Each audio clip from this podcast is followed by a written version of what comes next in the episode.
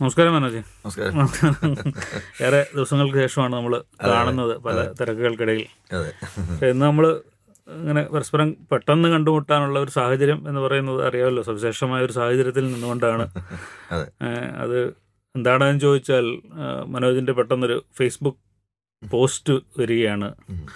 എത്രയോ വർഷമായി സജീവമായി സാഹിത്യത്തിൽ നിലനിന്ന ഞങ്ങളൊക്കെ ആരാധിക്കുകയും സ്നേഹിക്കുകയും വായിച്ച് ബഹുമാനിക്കുകയും ചെയ്യുന്ന ഒരു എഴുത്തുകാരൻ അല്ലെങ്കിൽ മലയാളി വളരെ ഗൗരവത്തോട് കണ്ടുകൊണ്ടിരിക്കുന്ന ഒരാൾ പെട്ടെന്നൊരു സുപ്രഭാതത്തിൽ താൻ ഇതിനോടൊക്കെ വിട പറയുകയാണ്. ഞാനിതൊന്നും ഇതൊന്നും കൊണ്ട് വലിയ കാര്യമില്ല എന്നൊരു തോന്നൽ ഉണ്ടായി എന്നുള്ളൊരു ഒരു സവിശേഷമായ സാഹചര്യത്തിൽ നമ്മൾ രണ്ട് സുഹൃത്തുക്കൾ ചേർന്ന് വെറുതെ കുറച്ച് നേരം സംസാരിക്കാമെന്ന് മാത്രമാണ് കരുതുന്നത്. എന്തുകൊണ്ടാണ് അങ്ങനെ ചില തീരുമാനത്തിലേക്ക് പോകുന്നത്? അതിലേക്ക് നമ്മളെ നയിച്ച സാഹചര്യങ്ങൾ എന്താണ്? അതിന് നമുക്ക് നമ്മുടെ കയ്യിൽ ഉത്തരമുണ്ടോ? അല്ലെങ്കിൽ ചരിത്രത്തിന് അതിൽ എന്താണ് അങ്ങനെയൊക്കെയുള്ള ചില ചുമ്മാ സ്വാഭാവികമായി നമുക്ക് സംസാരിക്കാവുന്ന ചില കാര്യങ്ങൾ സംസാരിക്കാം എന്നാണ് ഞാൻ വിചാരിക്കുന്നത്. അതിനകത്ത് ഏതുതരം കാര്യങ്ങളും വന്നോട്ടെ എന്ന് വിചാരിക്കുകയാണ്. എന്താണ് സത്യത്തിൽ? നമുക്ക് അവിടുന്ന് തന്നെ തുടങ്ങാമെന്ന് തോന്നുന്നത് എന്താണ് ശരിക്കും അങ്ങനെ ഒരു പോസ്റ്റിലേക്ക് നയിക്കാനുണ്ടായ ഒരു വികാരം എന്ന് പറയുന്നു അത് തന്നെ ബെന്യാമിനെ പോലൊരാൾ ഈ ഒരു പ്രശ്നത്തിൽ ഇടപെട്ടതിലുള്ള ഒരു ഒരു സന്തോഷം തീർച്ചയായിട്ടും പറയുകയാണ് അത് ഔപചാരികമായിട്ട് അങ്ങനെ സംസാരിക്കേണ്ട ഒരു ഇതില്ല എങ്കിൽ പോലും ഞാനത് പറയുക വെച്ചാൽ എല്ലാവരും സുഹൃത്തുക്കളും അങ്ങനെ ആവണമെന്നില്ല. അതുകൊണ്ട് പറഞ്ഞു. അപ്പോൾ ഞാൻ പറഞ്ഞ വെച്ചാൽ ഒരു തരത്തിൽ പറഞ്ഞാൽ ഫേസ്ബുക്കിൽ ഉള്ള ഇടപെടലുകൾ എന്ന് പറയുന്നത് ഒരു ഉടൻ പ്രതികരണങ്ങളുടെ ഒരു സ്വഭാവമാണ് പൊതുവെ അതിന് ഉള്ളത്. അല്ലാതെ കൂടുതൽ ആലോചിച്ച് കുറെ കാലമായിട്ട് ആലോചിച്ചിട്ട് ഒരു തീരുമാനം അനുസരിച്ചിട്ട് ഒരു സംഗതി അപ്പം നമുക്കൊരു ആ ഒരു സമയത്തുണ്ടായ ഒരു വല്ലാത്തൊരു ഒരു ഒരു ഫീലാണ് ഒരു ആ- സമയത്ത് പ്രകടിപ്പിക്കാൻ നോക്കിയത്. അതായത് അന്ന് ഒരു പുസ്തക പ്രകാശനം വീട്ടിൽ നടക്കുകയാണ്. വീട്ടിലൊരു ലൈബ്രറി ഉണ്ട്. ആ അപ്പം എനിക്കറിയാം. വന്നിട്ടുള്ളതാണ് അപ്പോൾ ആ ലൈബ്രറിയിൽ വെച്ചിട്ട് പുസ്തക പ്രകാശനം നടക്കുക. അപ്പോൾ നമ്മുടെ എസ് ഹരീഷ് ഉണ്ട്. കൂടാതെ മറ്റ് ചില സുഹൃത്തുക്കളുണ്ട്. ഹരീഷിന്റെ പ്രസൻസ് തന്നെ ഈ പറഞ്ഞ ഒരു പ്രധാനപ്പെട്ട പ്രശ്നം കൂടി ആയിട്ട് ചെയ്യപ്പെടേണ്ടതാണ് അതെ കാരണം വെച്ചാൽ ഹരീഷ് രണ്ടു വർഷം മുമ്പ് ഇതേപോലെ തന്നെ സമാനമായ വലിയ പ്രശ്നങ്ങളെ നേരിട്ട് ഒരാളാണല്ലോ അപ്പോൾ പിന്നെ ഹരീഷ് ഉണ്ടായിരുന്നപ്പോൾ ആ ഒരു പ്രശ്നത്തിന് ഒരു നേരിട്ട് ജീവിതത്തിൽ അത് അനുഭവിച്ച ഒരാളുടെ ഒരു പ്രസൻസ് ആ ഒരു സംഗതി കൂടെ ഉണ്ടായിരുന്നു അവർ ആ ഒരു സാന്നിധ്യം കൊണ്ട് അങ്ങനെ സംസാരിച്ചു. അങ്ങനെ ഒരു പ്രത്യേക എന്തോ ഒരു അവസ്ഥ വന്നു കഴിഞ്ഞപ്പോഴത്തേക്കും ഈ ഞാൻ ആ ഫേസ്ബുക്കിൽ അതിന് മുമ്പ് ഒരു ഒരു ഈ സൽമാൻ റഷ്ദി ഇഷ്യൂ ഞാൻ സത്യത്തിൽ ഞെട്ടിപ്പോയി കണ്ടു കഴിഞ്ഞപ്പോൾ എന്നാൽ കാര്യം അദ്ദേഹത്തിന് വധഭീഷണി ഭീഷണിയുണ്ട്. ഇത്രയും വർഷമായിട്ട് മുപ്പത്തിനാല് വർഷമായിട്ട് അതിന്റെ ഒരു നിഴലിൽ കഴിയുകയാണ്. മാത്രമല്ല ഞാൻ നന്നായിട്ട് ഫോളോ ചെയ്യാറുള്ള എഴുത്തുകാരാണ് ഇപ്പോൾ അല്ലാതെ ഒരു വിവാദം ഉണ്ടാക്കിയ എഴുത്തുകാരെന്നുള്ള എനിക്കല്ല നമ്മൾ സൽമാൻ റഷ്ദിയെ കാണുന്നത്. വളരെ ഇഷ്ടപ്പെടുന്ന എന്താ പറയുക ഭാഷയിലൊക്കെ അത്രത്തോളം വലിയ അത്ഭുതങ്ങൾ സൃഷ്ടിച്ചിട്ടുള്ള അത്രത്തോളം പോയറ്റിക്കായുള്ള ഭാഷയിൽ പലതും എഴുതിയിട്ടുള്ള ഗംഭീരമായ ശൈലി വല്ലഭൻ എന്നൊക്കെ നമുക്ക് വേണമെങ്കിൽ പഴയ ഒരു ഭാഷയിൽ പറയാവുന്ന തരത്തിലുള്ള സ്റ്റൈലിലും ഒക്കെ അത്രയും ശ്രദ്ധിക്കുന്ന വളരെ ഒരു എഴുത്തുകാരനുള്ള എനിക്ക് തന്നെ നമുക്ക് അത്ര ഇഷ്ടപ്പെട്ട ഒരാളാണ് സൽമാൻ റഷ്ദി. അപ്പോൾ റഷ്ദി എന്ന് പറയുന്ന എഴുത്തുകാരൻ ഈ ഇത്തരത്തിലുള്ളൊരു അവസ്ഥ ഒരു മുപ്പത്തി നാല് വർഷം മുഴുവൻ ഈ ഭീഷണി അനുഭവിച്ച് ജീവിക്കുക അവസാനം ഇത്തരത്തിൽ ഒരു അതും അമേരിക്കയിൽ വെച്ചിട്ട് ഈ കഴുത്തിൽ കുത്തേറ്റ് താഴെ വീഴുക എന്നൊരു ആ ഒരു ഒരു വിഷുവിൽ നമുക്ക് സത്യത്തിൽ സഹിക്കാൻ പറ്റുന്നത്.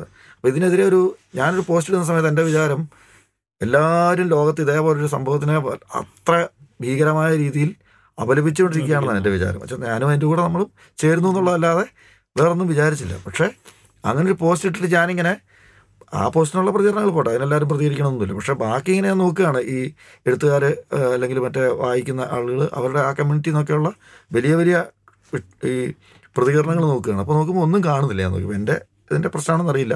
പക്ഷേ ഞാൻ പിന്നീട് നോക്കിയപ്പോൾ ഇന്റർനാഷണൽ റിപ്പോർട്ടുകൾ തന്നെ ആ രീതിയിലുണ്ടായിരുന്നു. പ്രതികരണം വളരെ തണുത്തായിരുന്നു.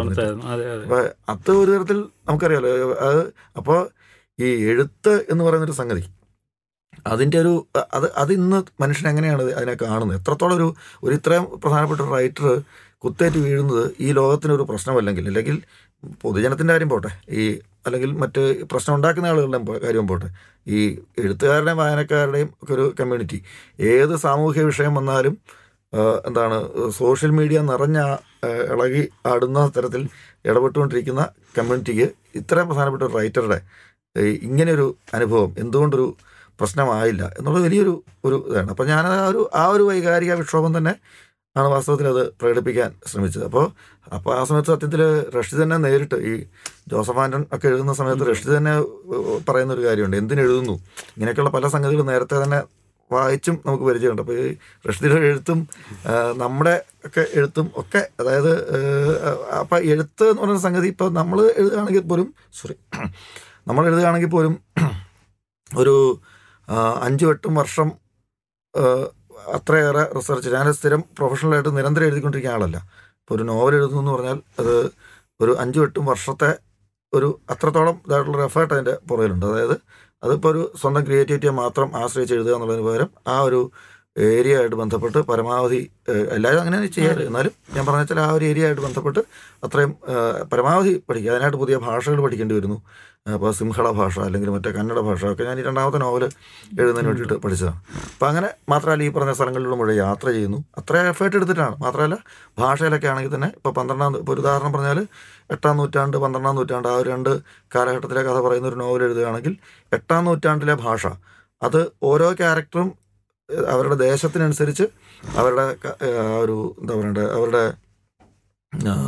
മറ്റേ സമുദായ ഭേദങ്ങൾക്കനുസരിച്ചുള്ള സംസാരത്തിന്റെ വ്യത്യാസങ്ങൾ വരുത്താൻ ശ്രമിക്കുക അത് അങ്ങനെ ആ രീതിയിൽ അറിയാലോ ഒരു വലിയൊരു എഫേർട്ട് നമ്മൾ എനിക്ക് തോന്നുന്നു കുറച്ചൊരു എക്സ്ട്രാ എഫേർട്ട് കൊണ്ടുവന്ന് ഇതുപോലുള്ള അല്ല അതറിയാം. അപ്പോൾ അത്രയും എഫേർട്ട് എടുത്ത് സാഹിത്യത്തിന് വേണ്ടി അത്രയും നിൽക്കുന്ന ഒരാൾ അല്ലെങ്കിൽ നമ്മളൊക്കെ ഒരു സംഭവത്തിന്റെ പേരിൽ നമ്മൾ ഇതിനെയെല്ലാം ഉപേക്ഷിച്ച് നമ്മൾ മൗനത്തിന്റെ ആത്മീയത്തിലേക്ക് കുടുങ്ങുകയല്ലല്ലോ യഥാർത്ഥത്തിൽ ചെയ്യേണ്ടത്. അപ്പോൾ യഥാർത്ഥത്തിൽ റുഷ്തി സംഭവം നമ്മളെ എങ്ങനെയാണ് സ്വാധീനിച്ചത് എന്നുള്ള ഒരു അന്വേഷണത്തിലേക്ക് നമ്മൾ ഇറങ്ങിപ്പോവുകയും ഒരു ഒരുപക്ഷെ അത് കൂടുതൽ നമ്മൾ സർഗാത്മകതയിലേക്കും നമ്മുടെ അന്വേഷണത്തിലേക്കും ഒക്കെ ഇറങ്ങിപ്പോവുകയല്ലേ യഥാർത്ഥത്തിൽ വേണ്ടതെന്നാണ് ഞാൻ കരുതുന്നത്. കാരണം അപ്പം ഇത് റുഷ്തി അല്ല ആദ്യമായി ചരിത്രത്തിൽ ഇത്തരത്തിൽ ആക്രമിക്കപ്പെടുന്ന ഒരാൾ എത്രയോ എഴുത്തുകാർ അതിന് മുമ്പ് നമുക്ക് മുമ്പേ കടന്നു പോവുകയും ഇത്തരത്തിലുള്ള പ്രതിസന്ധികൾ അത് ഭരണകൂടത്തിൽ നിന്നായാലും മതത്തിൽ നിന്നായാലും അധികാരത്തിന്റെ ഏത് രൂപത്തിൽ നിന്നായാലും എഴുത്തുകാർ എല്ലാ കാലത്തും ഇങ്ങനെ തന്നെയുള്ള പ്രശ്നങ്ങളിലൂടെയും പ്രതിസന്ധികളിലൂടെയാണല്ലോ കടന്നു പോയിട്ടുള്ളത് എന്നുള്ളൊരു അറിവോടുകൂടി നമ്മൾ കൂടുതൽ ഊർജസ്വലതയോടുകൂടി നമ്മൾ നമ്മുടെ എഴുത്തിൽ നിൽക്കുകയല്ലേ റുഷ്ദിയോട് ചെയ്യാവുന്ന ഏറ്റവും നല്ല കാര്യം എന്നാണ് എനിക്ക് തോന്നിയിട്ടുള്ളത്. കാരണം നമ്മൾ അതൊരു സുപ്രഭാതത്തിൽ ഇതെല്ലാം വിട്ടുകഴിഞ്ഞ് ഒഴിയുക എന്ന് പറഞ്ഞാൽ സാഹിത്യത്തിൽ നിന്ന് ഒരാൾ കൂടി അകന്നു പോകുന്നു എന്നാണ് അതിന്റെ അർത്ഥം. അങ്ങനെയല്ല നമ്മൾ വളരെ ന്യൂനപക്ഷമായ ഒരു ഒരു വിഭാഗത്തിന്റെ മാത്രം ഇടപാടാണ് സാഹിത്യം എന്ന് പറയുന്നത്. സമൂഹത്തിൽ സാഹിത്യം എത്ര പേർ ശ്രദ്ധിക്കുന്നുണ്ടെന്ന് ചോദിച്ചാൽ മൊത്തം അംഗസംഖ്യയുമായിട്ട് താരതമ്യം ചെയ്യുമ്പോൾ വളരെ കുറച്ച് പേരുടെ ഒരു ഒരു ഒരു ഇടപാട് മാത്രമാണ് സാഹിത്യം.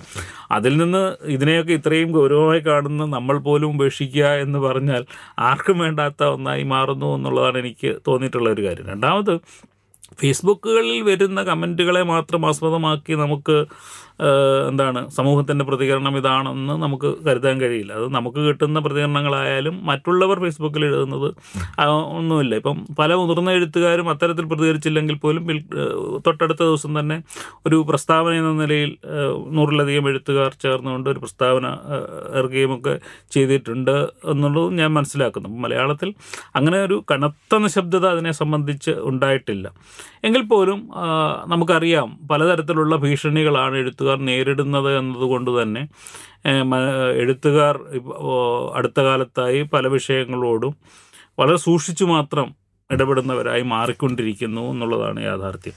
അതിന് പലതരത്തിലുള്ള കാരണങ്ങളുണ്ട്. ഞാനിപ്പോൾ ഓർക്കുന്നത് ചോദിച്ചാൽ ബാലചന്ദ്ര ചുള്ളിക്കാട് ഒരിക്കൽ പറഞ്ഞ ഒരു കാര്യമാണ്. അത് ഈ അടിയന്തരാവസ്ഥയുടെ കാലത്ത് എഴുത്തുകാർ സാംസ്കാരിക പ്രവർത്തകരും കേരളത്തിൽ ഉടനീളം നടന്ന് അടിയന്തരാവസ്ഥയ്ക്കും ഏകാധിപത്യത്തിനുമെതിരെ സംസാരിച്ച ഒരു ചരിത്രം ഉണ്ട്. എന്ന് കഴിഞ്ഞ് ബാലചന്ദ്ര ചുള്ളിക്കാട് പറയുന്നത് അത് കഴിഞ്ഞ് നടന്ന ഇലക്ഷനിൽ ഞങ്ങൾ സംസാരിച്ച മുഴുവതിനെയും റദ്ദ് ചെയ്തുകൊണ്ട് കേരളീയ ജനത ഇരുപതിൽ ഇരുപത് സീറ്റും ഈ അടിയന്തരാവസ്ഥയ്ക്ക് അനുകൂലമായവർക്ക് വോട്ട് ചെയ്ത് ചെയ്തു അപ്പം ഞങ്ങൾ പറഞ്ഞ നമ്മൾ പറയുന്ന ഈ വാക്കുകൾക്ക് എന്താണ് വിലയുള്ളത് എന്നുള്ള ഒരു ഒരു വലിയ ചോദ്യം. അത് തന്നെ നിരാശനാക്കുകയും ഇനി മേലാൽ അത്തരം പ്രസ്താവനകൾ നടത്തുകയില്ല അതിന്റെ ഒന്നും ആവശ്യമില്ല എന്റെ കാൽ ആരെങ്കിലും തല്ലി ഓടിച്ച് വീട്ടിൽ കിടന്നാൽ എന്റെ ഭാര്യ മാത്രമേ എന്നെ നോക്കാനുള്ളൂ എന്ന് പറയുകയും ചെയ്യുന്ന ഒരു അവസ്ഥയിലേക്ക് നമ്മൾ ഓരോരുത്തരും മാറിക്കൊണ്ടിരിക്കുന്നു എന്നുള്ളൊരു ഒരു യാഥാർത്ഥ്യമാണ്.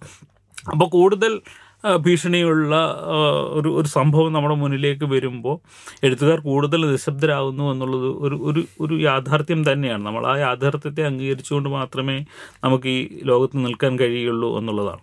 മറ്റൊന്ന് എനിക്ക് തോന്നിയിട്ടുള്ളത് കേരളീയ സമൂഹത്തിൽ പ്രത്യേകിച്ച് നമ്മൾ പറയുമ്പോൾ ഇസ്ലാം സമൂഹത്തിനെതിരെയുള്ള വിമർശനങ്ങൾ ഏതായാലും വളരെ സൂക്ഷിച്ചു മാത്രം നടത്താവൂ എന്നുള്ള ഒന്നിലേക്ക് എന്നാൽ വലതുപക്ഷത്തെതിരെയുള്ള ഏത് വിമർശനങ്ങളും നമ്മൾ വളരെ സൂക്ഷ്മ ഗൗരവമായി അത്ര ആവേശത്തോടുകൂടി ഏറ്റെടുക്കുകയും ഇസ്ലാമിന്റെ പക്ഷത്ത് നിൽക്കുന്ന നിൽക്കേണ്ട ഒരു ആവശ്യം ഇന്ന് ഒരു പൊതുവെ വേട്ടയാടപ്പെടുന്ന ഒരു സമൂഹം എന്ന നിലയിൽ നമ്മൾ എടുക്കേണ്ടതുള്ളത് കൊണ്ട് ആവാം. പക്ഷേ അവിടെ നിന്നുള്ള പ്രശ്നങ്ങളെ കൂടി നമ്മൾ ഉയർത്തി കാണിക്കാൻ ശ്രമിക്കേണ്ട ഒരു കാലത്തിലൂടെയാണ് പോകുന്നത്. പ്രത്യേകിച്ച് റുഷ്ദി പ്രശ്നമായാലും അല്ലെങ്കിൽ തസ്ലീമയുടെ പ്രശ്നങ്ങളായാലും അല്ലാതെ തന്നെ ഇസ്ലാം ലോകത്തിന്റെ അല്ലെങ്കിൽ മത മൃണപ്പെട്ടു എന്ന രീതിയിൽ കൊല്ലപ്പെട്ട എത്രയോ ആൾക്കാർ നമുക്ക് അറിയാൻ കഴിയാം. അവരുടെ ഓരോരുത്തരുടെയും പ്രശ്നമെടുത്ത് പരിശോധിക്കാൻ നമുക്കറിയാം. മലയാളത്തിൽ അത് വളരെ എന്താ നമ്മൾ വളരെയധികം അഡ്രസ്സ് ചെയ്യേണ്ട ഒരു ഒരു ഒരു കാര്യമായിട്ട് മാറുന്നുണ്ട്. അപ്പം അതൊക്കെ ചർച്ച ചെയ്യാനുള്ള ഒരു അവസരമായി ഒരുപക്ഷെ മനോജിന്റെ ഈ നിലപാട് മാറി എന്നാണ് ഞാൻ കരുതുന്നത്. യഥാർത്ഥത്തിൽ നമ്മൾ കുറെ കൂടെ തുറന്ന് ആ കാര്യങ്ങൾ സംസാരിക്കേണ്ടതാണ് എന്ന് എനിക്ക് തോന്നുന്നു. അപ്പോൾ എന്താണ് മനോജിന് എന്നെങ്കിൽ ഈ ഒരു ഇതിനോട് പറയാറുള്ളത്? യഥാർത്ഥത്തിൽ ഇപ്പം നിലനിൽക്കുന്ന ഈ ഒരു ഒരു ഒരു ഒരു സാഹചര്യങ്ങളോട്? അതെ ഞാൻ എനിക്ക് ബെന്നിയുടെ പ്രതികരണം അറിയണമെന്നുണ്ട്. കാരണം വെച്ചാൽ ഞാൻ നേരത്തെ പറഞ്ഞാൽ ബെന്യാമിനും വേറൊരു തരത്തിൽ ആടുജീവിതം മറ്റേ ഇപ്പോൾ കേരളത്തിലല്ലെങ്കിൽ പോലും ആടുജീവിതം എന്ന് പറയുന്ന നോവൽ ഒരു ഗൾഫ് ഗൾഫിലുള്ള ചില രാജ്യങ്ങളിൽ. അതേപോലെ തന്നെ ഈ മുല്ലപ്പൂ നിന്നുള്ള വരികൾ വന്നപ്പോഴും ഇതേപോലെ തന്നെ ഒരു പ്രശ്നം ഭരണകൂടത്തിന്റെ ഭാഗത്ത് നിന്ന് അനുഭവിച്ച ആളാണ്. അതുകൊണ്ട് തീർച്ചയായിട്ടും നേരിട്ട് അനുഭവിച്ച ഒരാളെന്നുള്ള എനിക്ക് തീർച്ച തീർച്ചയായിട്ടും ബെന്നിയുടെ അഭിപ്രായം അറിയാനും നമുക്ക് ആഗ്രഹമുണ്ട്. ഞാൻ പിന്നെ ഇപ്പോൾ ഇത് ഈ ഒരു ഇഷ്യൂ ആയതുകൊണ്ട് ഞാൻ ഇതിന്റെ പറ്റി തോന്നുന്ന ഒരു ഒന്ന് രണ്ട് കാര്യങ്ങൾ മാത്രം പറയുകയാണ് ഒന്ന് ഒന്ന് പറഞ്ഞത് വളരെ പ്രധാനപ്പെട്ട കാര്യമാണ്. ഇപ്പോൾ നമ്മൾ ഇപ്പോൾ ഇവിടെ മുസ്ലിം കമ്മ്യൂണിറ്റി അനുഭവിച്ചുകൊണ്ടിരിക്കുന്ന പ്രശ്നങ്ങൾ. അതിനെതിരെ ഞാൻ അല്ല വെച്ചാൽ അതിന് ഏത് പക്ഷത്ത് നിന്നിട്ടാണ് ഇത്രയും കാലം നമ്മൾ പ്രതികരിച്ചുകൊണ്ടിരുന്നത് എന്നുള്ളത് പൂർണമായിട്ടും അത്രയും വ്യക്തമാണ്. കാരണം ഞാൻ അതിനെ രണ്ടായിട്ടാണ് കാണുന്നത്. കാരണം വെച്ചാൽ ഒന്ന് ഇസ്ലാമിക് ഫോബിയ എന്ന് പറയുന്ന ഇന്ത്യൻ സമൂഹത്തിൽ അനുഭവിക്കുന്ന ആ ഒരു പ്രശ്നം ആ മുസ്ലിം കമ്മ്യൂണിറ്റി അനുഭവിക്കുന്ന ആ ഒരു പ്രശ്നത്തെയും മത തീവ്രവാദം മുന്നോട്ട് വയ്ക്കുന്ന ഭീഷണികളെയും രണ്ടായിട്ട് തന്നെ കാണണം എന്ന് തന്നെയാണ്. കാരണം വെച്ചാൽ ഇപ്പോൾ ഉദാഹരണം പറഞ്ഞാൽ ഇപ്പോൾ ധബോൽക്കറെ പോലെ അല്ലെങ്കിൽ പൻസാരെ പോലെ പറഞ്ഞ ആ ലിസ്റ്റ് ഇങ്ങനെ നിരന്തരം പറയാറുള്ളതുകൊണ്ട് അല്ലെങ്കിൽ മറ്റേ കൽബുർഗിയെ പോലെ ഗൗരി ലങ്കേഷിനെ പോലെയുള്ള ഓരോ എഴുത്തുകാരും ഇതേപോലെ ആക്രമിക്കപ്പെടുകയോ കൊല്ലപ്പെടുകയോ ചെയ്യുമ്പോഴൊക്കെ നമ്മളൊക്കെ പ്രതികരിക്കാറുണ്ട്. അതിന് അതിന് ആ ഒരു സമയത്ത് വലിയൊരു പ്രതിഷേധത്തിൽ പങ്കുചേരുന്ന ഒരു ഒരു ഒരു ഒരു ഫീലാണ് നമുക്ക് പലപ്പോഴും കിട്ടുന്നത് നമ്മൾ ഫേസ്ബുക്കിൽ മാത്രമല്ല പുറത്തു നിന്ന് സംസാരിക്കുമ്പോഴും എവിടെ ഇറങ്ങിക്കഴിഞ്ഞാലും. പക്ഷേ ഇത് വന്നു കഴിഞ്ഞപ്പോഴത്തേക്കും എനിക്ക് പെട്ടെന്ന് വല്ലാത്തൊരു സൈലൻസ് അങ്ങ് ഫീൽ ചെയ്യും. പിന്നെ ഞാൻ പറഞ്ഞ പോലെ അതിന് പിറ്റേ ദിവസം പിറ്റേന്റെ പിറ്റേ ദിവസമായിട്ട് ആൾക്കാരുടെ റെസ്പോൺസസ് കൂടുതൽ വരുന്നുണ്ട്. പക്ഷേ എങ്കിൽ പോലും ആ ഒരു സമയത്ത് ഉണ്ടായത് ഞാൻ പറഞ്ഞ ഒരു ഉടൻ പ്രതികരണമാണ്. ഒരു വൈകാരികമായിട്ടുള്ളൊരു ഉടൻ പ്രതികരണമാണ്. അപ്പോൾ മാത്രമല്ല ഈ സീരിയസ് ആയിട്ടുള്ള റൈറ്റിംഗ് എന്ന് പറഞ്ഞൊരു സംഗതി. ഞാനത് അതുകൊണ്ടാണ് റഷ്ദീയുടെ റൈറ്റിംഗ് എന്ന് പറയുന്നൊരു സംഗതി ഒരു മെറ്റഫറായിട്ട് നമുക്ക് എടുക്കാമെന്ന് തോന്നുന്നു അതൊരു സീരിയസ് റൈറ്ററാണ്. അല്ലാതെ ഒരു ഒരു ഒരു എന്താ പറയണ്ട ഒരു ആർക്കും പ്രാപിക്കാതെ പ്രാപ്തിയായ അത്രത്തോളം ഒരു ജനപ്രിയനായിട്ടുള്ള ഒരു എഴുത്തുകാരനല്ല. എഴുത്തിന്റെ ഒരു കല അറിയുന്നവർക്ക് മാത്രം പ്രവേശിക്കാൻ പറ്റുന്ന ഒരു എഴുത്തുകാരനായിട്ടാണ് എനിക്ക് റഷ്ദിയെ ഫീൽ ചെയ്തിട്ടുള്ളത്. പ്രത്യേകിച്ച് ഇപ്പം ഈ മിഡ്നൈറ്റ് ചിൽഡ്രൻ പോലുള്ളൊരു ഒരു നോവൽ. അത് അത് ബുക്കർ നേടിയെന്ന് മാത്രമല്ല ബുക്കറിന്റെ ബുക്കർ വലിയ ഒരു ഒരു ഒരു ഒരു തെറ്റിദ്ധാരണ കൂടെ ഉണ്ട്. റഷ്ദി വിവാദ നായകൻ മാത്രമാണ്. നമ്മുടെ വായിക്കാത്ത ആളുകൾക്ക് റഷ്ദി വിവാദ നായകൻ മാത്രമാണെന്നാണ് അതെ സാത്താനിക് വേഷസ് എഴുതിയതുകൊണ്ട് മാത്രമായതാണ്. പക്ഷെ യഥാർത്ഥത്തിൽ അത് മാത്രമല്ല സൃഷ്ടിയുടെ എത്രയും മനോഹരമായ എത്രയോ രചനകൾ വേറെ ഉണ്ട്. ഇത് തന്നെ നമ്മൾ നേരത്തെ പറഞ്ഞല്ലേ ഈ ഭാഷ ചെയ്തിട്ടുള്ള ഒരു സംഗതി പ്രത്യേകിച്ച് ഈ മെഡിനൽ സെന്റർ ആണെങ്കിൽ തന്നെ അത് ആദ്യത്തേത് എനിക്ക് റഷ്ദി എഴുത്തിനെ കുറിച്ച് നമുക്ക് തോന്നുന്നു നമുക്ക് കുറെ കൂടി പിന്നീട് കുറെ കൂടി ഇതായിട്ട് സംസാരിക്കാനുണ്ടെന്ന് തോന്നുന്നു. അല്ല ഞാൻ പറഞ്ഞ റഷ്ദി വരുമ്പോഴേക്കും ഉണ്ടാകുന്ന ഒരു സംഗതി അപ്പോൾ ഒരു എഴുത്തിനെ കണക്കാക്കുന്നത് എങ്ങനെ? ഇത്രയും പ്രധാനപ്പെട്ട ഒരു റൈറ്റർ അതായത് ഗ്രീമസ് എന്ന് പറയുന്ന നോവൽ. ഇപ്പോൾ ആദ്യത്തെ നോവൽ എഴുപത്തഞ്ചിൽ എഴുതിയ ആദ്യത്തെ നോവൽ അതിന് ഓരോന്നിന്റെയും ഒരുതരം മിസ്റെപ്രസ സോറി മിശ്ര പ്രസന്റേഷനാണ് നമ്മൾ ഈ എന്താണ് വിക്കിപീഡിയ അല്ലെങ്കിൽ മറ്റ് പല സ്ഥലങ്ങളിൽ സയൻസ് ഫിക്ഷൻ ആണ് എന്നൊക്കെ പറഞ്ഞിട്ടാണ് അതിനെ കുറിച്ച് അതൊന്നുമില്ല ഞാനത് വായിച്ചതാണ്. വളരെ പോയറ്റിക് ആയിട്ടുള്ളൊരു ഫാന്റസി പോയറ്റിക് ഒരു പോയറ്റിക് ഫാന്റസി എന്ന് പറയാവുന്ന തരത്തിലുള്ള ഗംഭീരമായ ഒരു ഒരു ഒരു വർക്കാണ് അതിന് അതിന് പക്ഷേ പാശ്ചാത്യ ലോകത്ത് ആ രീതിയിലുള്ള സ്വീകരണം കിട്ടിയില്ല. ആ പുസ്തകത്തിന് ധാരാളം വിമർശനങ്ങളാണ് കിട്ടിയത്. ഇതൊക്കെ ശരിക്കും പ്രധാനപ്പെട്ട പ്രശ്നങ്ങളാണ്. കാരണം പാശ്ചാത്യ ലോകത്ത് അത് കിട്ടാത്തതിന്റെ കാരണം റഷ്ദിയിലുണ്ടാകുന്ന കലർപ്പുകൾ ഒരു രക്ഷയില്ലാത്ത തരത്തിലുള്ള അത്തരത്തിലുള്ള വൈവിധ്യമാർന്ന കലർപ്പുകളാണ്. റഷ്യയുടെ റഷ്യയുടെ റൈറ്റിംഗ് സ്റ്റൈലിലാണെങ്കിലും ആവിഷ്കരിക്കുന്ന പ്രമേയത്തിലാണെങ്കിലും കഥ പറയുന്ന ടെക്നിക്കുകളിലാണെങ്കിലും ഒക്കെ അദ്ദേഹം തന്നെ സ്വയം സ്വയം പറഞ്ഞൊരു സ്റ്റോറി ടെല്ലറാണ് അല്ലാതെ വേറൊന്നും അല്ല. അത് ഇവിടെ ഈ സേറ്റ്രിക് വേഴ്സസ് വിവാദമായത് ഇത്തരത്തിലുള്ള കാരണങ്ങൾ കൊണ്ടാണെങ്കിൽ ഇതേപോലെ ബാക്കി ഏതെങ്കിലും കാര്യങ്ങളിൽ ഇമോഷണൽ ആയിട്ടുള്ള ആർക്കെങ്കിലും പ്രതികരിക്കണം തോന്നിക്കഴിഞ്ഞാൽ അവരെയൊക്കെ പ്രകോപിപ്പിക്കാൻ പാകത്തിനുള്ള സംഗതികൾ ഈ ഉണ്ട്. എന്തുകൊണ്ട് ഇപ്പൊ ഞാൻ അതിനെ സംബന്ധിച്ച് ഒരു പോസ്റ്റ് ഇട്ടപ്പോൾ അതിന്റെ പിന്നിൽ വന്ന് കമന്റ് ചെയ്ത പലരും എന്നിങ്ങനെ ഈ ഇസ്ലാം പ്രശ്നം മാറ്റിവെച്ചിട്ട് റഷ്ദി നെഹ്റുവിനെ മോശക്കാരനെ എന്താണ് നായിക്ക് പേരിട്ടു ആ തരത്തിൽ ഉള്ളവരും മറ്റു ചില വൈകാരിക പ്രശ്നങ്ങളാണ് ഉയർത്തിക്കൊണ്ട് വന്ന് റഷ്ദിയെ എന്താണ് മോശം എഴുത്തുകാരനാണ് എന്ന് അല്ലെങ്കിൽ ഇന്ത്യക്കെതിരെ നിൽക്കുന്ന ഒരു എഴുത്തുകാരനാണ് എന്ന് സ്ഥാപിക്കാൻ ശ്രമിച്ചത് എന്നുള്ളതാണ്. അപ്പോൾ ഏതെങ്കിലും തരത്തിലൊക്കെ നിരന്തരമായി വേട്ടയാടപ്പെടുന്ന ഒരുപക്ഷെ നമ്മുടെ ചരിത്രത്തിൽ നമ്മൾ ജീവിച്ചിരിക്കുന്ന കാലത്ത് ഇത്രയധികം വേട്ടയാടപ്പെട്ട ഒരു എഴുത്തുകാരനും ഇല്ലായിരുന്നു എന്നുള്ളതാണ് ഒരു ഏറ്റവും പ്രധാനപ്പെട്ട കാര്യം. മുപ്പത്തിനാല് വർഷം വരെയാൽ തങ്ങളുടെ ഒരു ഒരു കൃതിക്ക് വേണ്ടി വേട്ടയാടപ്പെട്ടു ഒളിച്ചു ജീവിക്കുന്നു. അതെ ചൈനയിൽ ജപ്പാനിൽ കൊല്ലപ്പെടുന്നു പലയിടങ്ങളിലും അത് ചെയ്യുന്നു. എനിക്ക് തന്നെയുള്ള അനു രണ്ടനുഭവം ഞാൻ പറയാം. ഞാൻ ഈ തൊണ്ണൂറ്റി രണ്ടിൽ ഗൾഫിൽ ചെന്ന് എൺപത്തി എട്ട് എൺപത്തൊമ്പതിലാണല്ലോ ഈ പുസ്തകം വരികയും വിവാദം ഉണ്ടാകുകയും ചെയ്യുക അപ്പോൾ തൊണ്ണൂറ്റെട്ട് തൊണ്ണൂറ്റി മൂന്ന് കാലത്ത് ഈ പുസ്തകം നമ്മൾ വായനയൊക്കെ തുടങ്ങിയ കാലത്ത് ഞാൻ വളരെ നിഷ്കളങ്കനായ ഒരു വ്യക്തിയെ പോലെ ഗൾഫിലെ ബഹറിലെ ഒരു പുസ്തകശാലയിൽ ചെന്നിട്ട് എനിക്ക് റഷ്തിയുടെ ഏത് പുസ്തകം ഋഷിയുടെ ഏത് പുസ്തകമാണ് ഉള്ളതെന്ന് ചോദിച്ചു. അപ്പം ഞാൻ എന്റെ വിചാരം ഈ സത്താനിക് വേഴ്സസ് മാത്രമാണ് നിരോധിച്ചിട്ടുള്ളത്. ബാക്കി എല്ലാ പുസ്തകവും എല്ലായിടത്തും അവൈലബിൾ ആണ് എന്നുള്ളത്. അപ്പോൾ ആ പുസ്തകക്കടക്കാരൻ എന്നെ അടുത്ത് വിളിച്ചിട്ട് പറഞ്ഞു നീ ഇത് എന്നോട് ചോദിച്ചതിരിക്കട്ടെ ഇനിയും ഒരു പുസ്തകക്കടയിലും പോയിട്ട് ഇത് ചോദിക്കരുത്. ചോദിച്ചാൽ നീ ജയിലിലായിരിക്കും കിടക്കുന്നത് എന്ന് പറയുന്ന ഒരു- അനുഭവം അപ്പോൾ അപ്പോൾ റുഷ്ദി എന്ന് പറയുന്ന ഒരു എഴുത്തുകാരനെ കംപ്ലീറ്റ് ഇസ്ലാമിക ലോകം റദ്ദ് ചെയ്തു എന്നുള്ളതാണ് എന്നറിയാം അല്ല അയാളുടെ ഒരു ഒരു കൃതി മാത്രമല്ല. രണ്ടാമത്തെ വളരെ വിചിത്രമായ ഒരു അനുഭവം എന്താണെന്ന് ചോദിച്ചാൽ ഞാൻ അറബദേശത്തെ ഒരു ബൊക്ക് ഫെസ്റ്റിവലിൽ നിൽക്കുമ്പോൾ ഇങ്ങനെ ഒരു ഇങ്ങനെ പുസ്തകങ്ങൾക്കിടയിൽ നിന്നപ്പോൾ ഒരു അറബി വന്നിട്ട് എന്നെ ഇങ്ങനെ തോളിൽ പിടിച്ചിട്ട് ഇങ്ങനെ കുറച്ച് നേരം എന്നെ ഇങ്ങനെ നോക്കിയിട്ട് പറഞ്ഞു നീ ഞങ്ങളുടെ രാജ്യത്ത് ഒളിച്ചു പാർക്കുന്നത് സൽമാൻ റുഷ്ദിയാണോ? നിനക്ക് അപ്പോൾ എനിക്ക് അങ്ങനെ അനുഭവം തോന്നി. ഞങ്ങൾ തമ്മിൽ യാതൊരു മുഖസാമ്യവും ഇല്ല ഒന്നുമില്ല പക്ഷേ അത് എന്താ പറയാം ബഹ്റൻ എന്ന് പറയുന്നത് ഷിയ ഭൂരിപക്ഷമുള്ള ഒരു രാജ്യമാണ്. ഷിയ ഭൂരിപക്ഷമുള്ള ഇറാനാണ് യഥാർത്ഥത്തിൽ ആ ഫത്വ പുറപ്പെടുവിക്കുന്നത്. അറബ് രാജ്യങ്ങളൊന്നും യഥാർത്ഥത്തിൽ ആ ഫത്വയെ പിന്തുണച്ചില്ല എന്നുള്ളതാണ് യാഥാർത്ഥ്യം. കാരണം അത് ഒരു ഒരു ഷിയ ഭൂരിപക്ഷ രാജ്യം കുമേനി പറഞ്ഞു എന്നുള്ളത് കൊണ്ട് തന്നെ. പക്ഷേ ഈ രാജ്യത്തുള്ള ഷിയാകൾ മുഴുവൻ അഭത്വ സ്വീകരിക്കുകയും തങ്ങളുടെ മുന്നിൽ കാണുന്ന ഓരോ മനുഷ്യനും സല്ലാൻ റുഷ്ദി ആണോ എന്ന് സംശയിക്കുകയും ചെയ്യുന്ന തരത്തിലേക്കൊരു മാനസിക വികാരത്തിലേക്ക് എത്തി എന്ന് പറയുമ്പോൾ അയാൾ നേരിട്ട മാനസിക പ്രശ്നം എന്തുമാത്രമായിരിക്കണം? അത് എന്തുമാത്രം മനുഷ്യരെ ഒളിച്ചായിരിക്കണം ജീവിച്ചിരിക്കുന്നത്? തന്റെ മുന്നിൽ കാണുന്ന ഓരോ മനുഷ്യരും നിറുഷ്ടിയാണോ നിറുഷ്ടിയാണോ നിറുഷ്ടിയാണോ എന്ന് സംശയിച്ചുകൊണ്ടാണ് ഈ മനുഷ്യർ ഇത്രയും കാലം ജീവിക്കുകയും അതിൽ ഒരു ഒരാൾ അത് തലമുറകളിൽ നിന്ന് തലമുറകളിലേക്ക് ആ വിദ്വേഷം പകർന്നു കൊടുത്തതിന്റെ ഫലമായിട്ടാണ് ഇരുപത്തിനാല് വയസ്സുള്ള ഒരു ചെറുപ്പക്കാരൻ ഇപ്പോൾ ആക്രമിച്ചതെന്ന് പറയും അവൻ പറയുന്നത് ഞാൻ ഈ പുസ്തകം വായിച്ചിട്ടേ ഇല്ല. രണ്ട് പാരഗ്രാഫ്. അപ്പം എങ്ങനെയാണ് ഈ വിദ്വേഷം പകർന്നു കൊടുക്കുന്നത് എന്നുള്ളതിന്റെ ഒരു വലിയ ഉദാഹരണമായിട്ട് കൂടി ഇത് മാറുന്നുണ്ട്. അപ്പം അത്രയും ആൾക്കാരാൽ നിരീക്ഷിക്കപ്പെട്ട ഒരു മനുഷ്യൻ ഇത്രയും നാൾ അതിജീവിച്ചതിന്റെ ഒരു ചരിത്രം കൂടിയാണ് റുഷ്ദി എന്ന് പറയുന്നത്. അപ്പോൾ എഴുത്തോ നിന്റെ കഴുത്തോ എന്ന് ചോദിച്ചാൽ യഥാർത്ഥ ഉത്തരം റുഷ്ദിയിലാണ് നമ്മൾ ചെന്ന് ചെന്ന് നിൽക്കുന്നത് എന്നുള്ളതാണ്.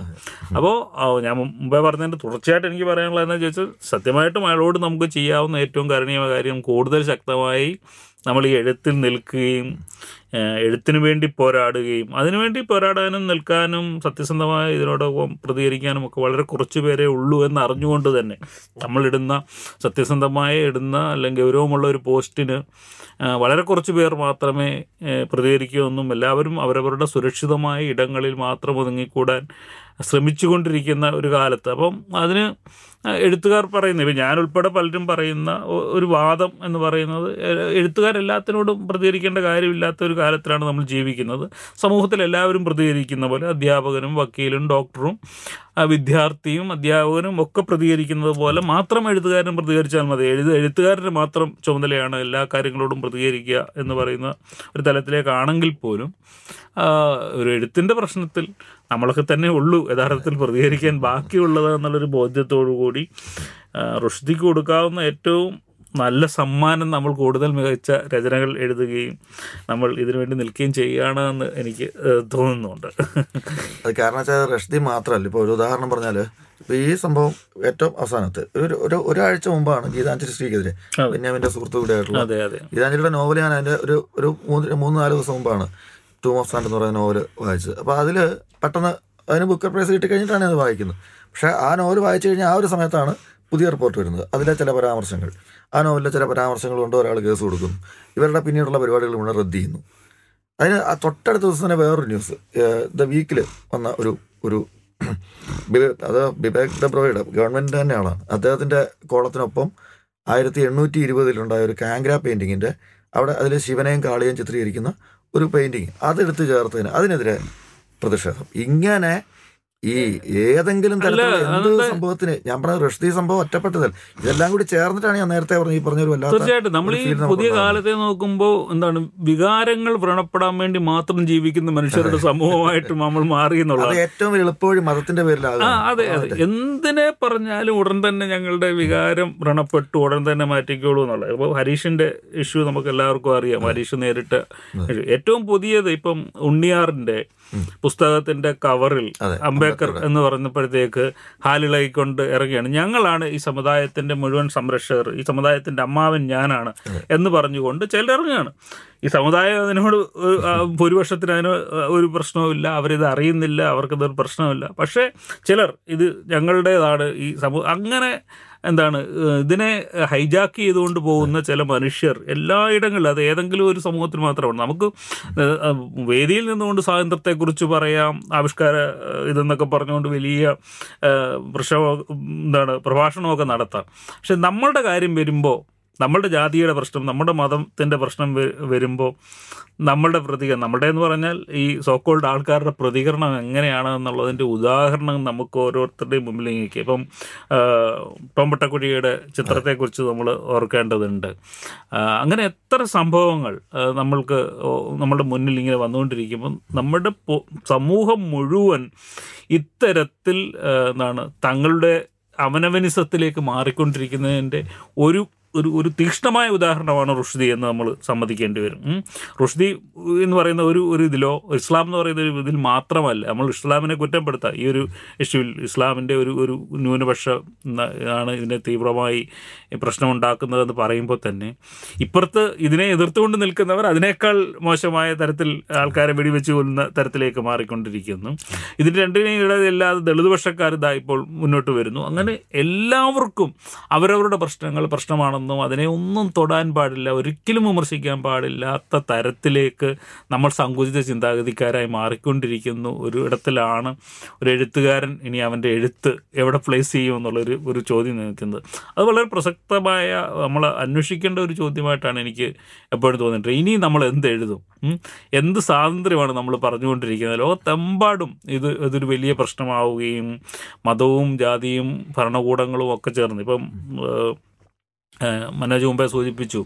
അറബ് രാജ്യങ്ങൾ നമ്മളുടെ പുസ്തകങ്ങൾ എന്റെ രണ്ട് പുസ്തകങ്ങൾ ആടുജീവിതവും മുല്ലപ്പും നിറവുള്ള വരകളും നിരോധിച്ചതിനെക്കുറിച്ച്. ഭരണകൂട വിമർശനമുണ്ട് എന്നുള്ളത് കൊണ്ട് മാത്രമാണ് അത്.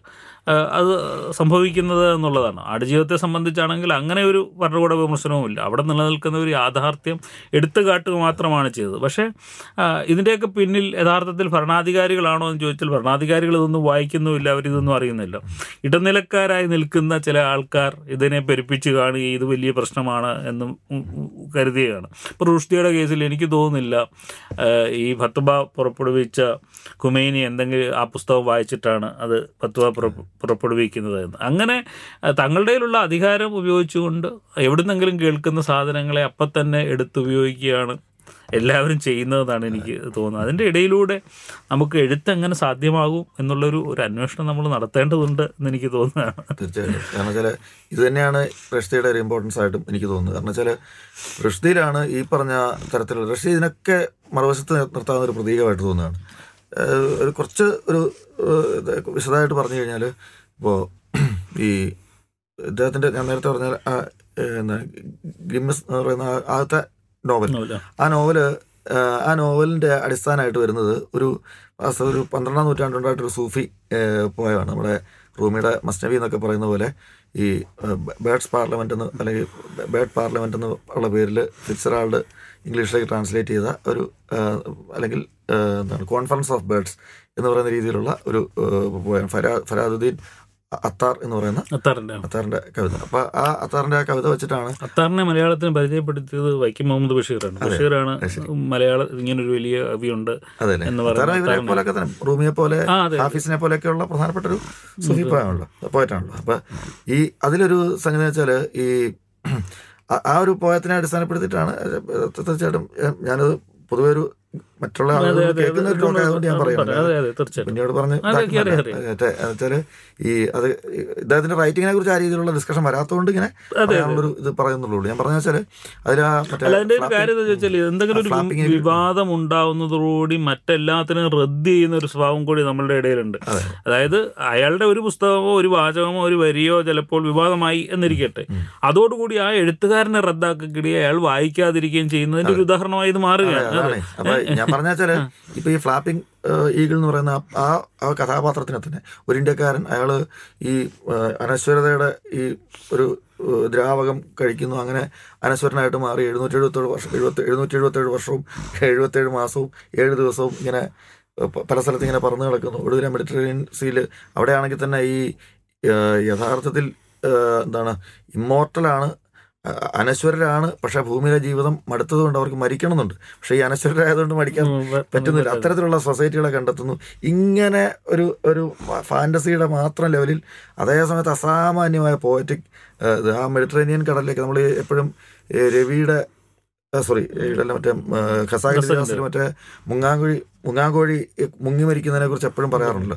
എന്ന് പറഞ്ഞ പോലെ അതിന്റെ അത് അതുപോലെ വളരെ പോയറ്റിക് ആയിട്ടുള്ള രീതിയിലാണ് ഈ ഈ ഫ്ലാപ്പിംഗ് ഈഗിളിന്റെ ആ ഒരു മെഡിറ്ററേനിയൻ കടലിലേക്ക് വീണു പോകുന്ന ആ ഒരു സംഗതി. ഇങ്ങനെ വളരെ ശാന്തമായ ആകാശം ശാന്തമായ കടൽ കടൽ ആ സമയത്ത് ഒരു ഒരു കൊടുങ്ക മറ്റേ ഇയാൾ തന്നെ ഒന്ന് മയങ്ങി പോവുകയാണ് ആ മയങ്ങി പോകുന്ന സമയത്ത് ഒരു കൊടുങ്കാറ്റടിക്കുന്നു. ആ കൊടുങ്കാറ്റടിക്കുമ്പോൾ അതിന്റെ ഹോളോ കോസ്റ്റിൽ പെട്ട് പെട്ടെന്ന് ഞെട്ടി ഉണർന്ന് ചിറകടിക്കുന്നു.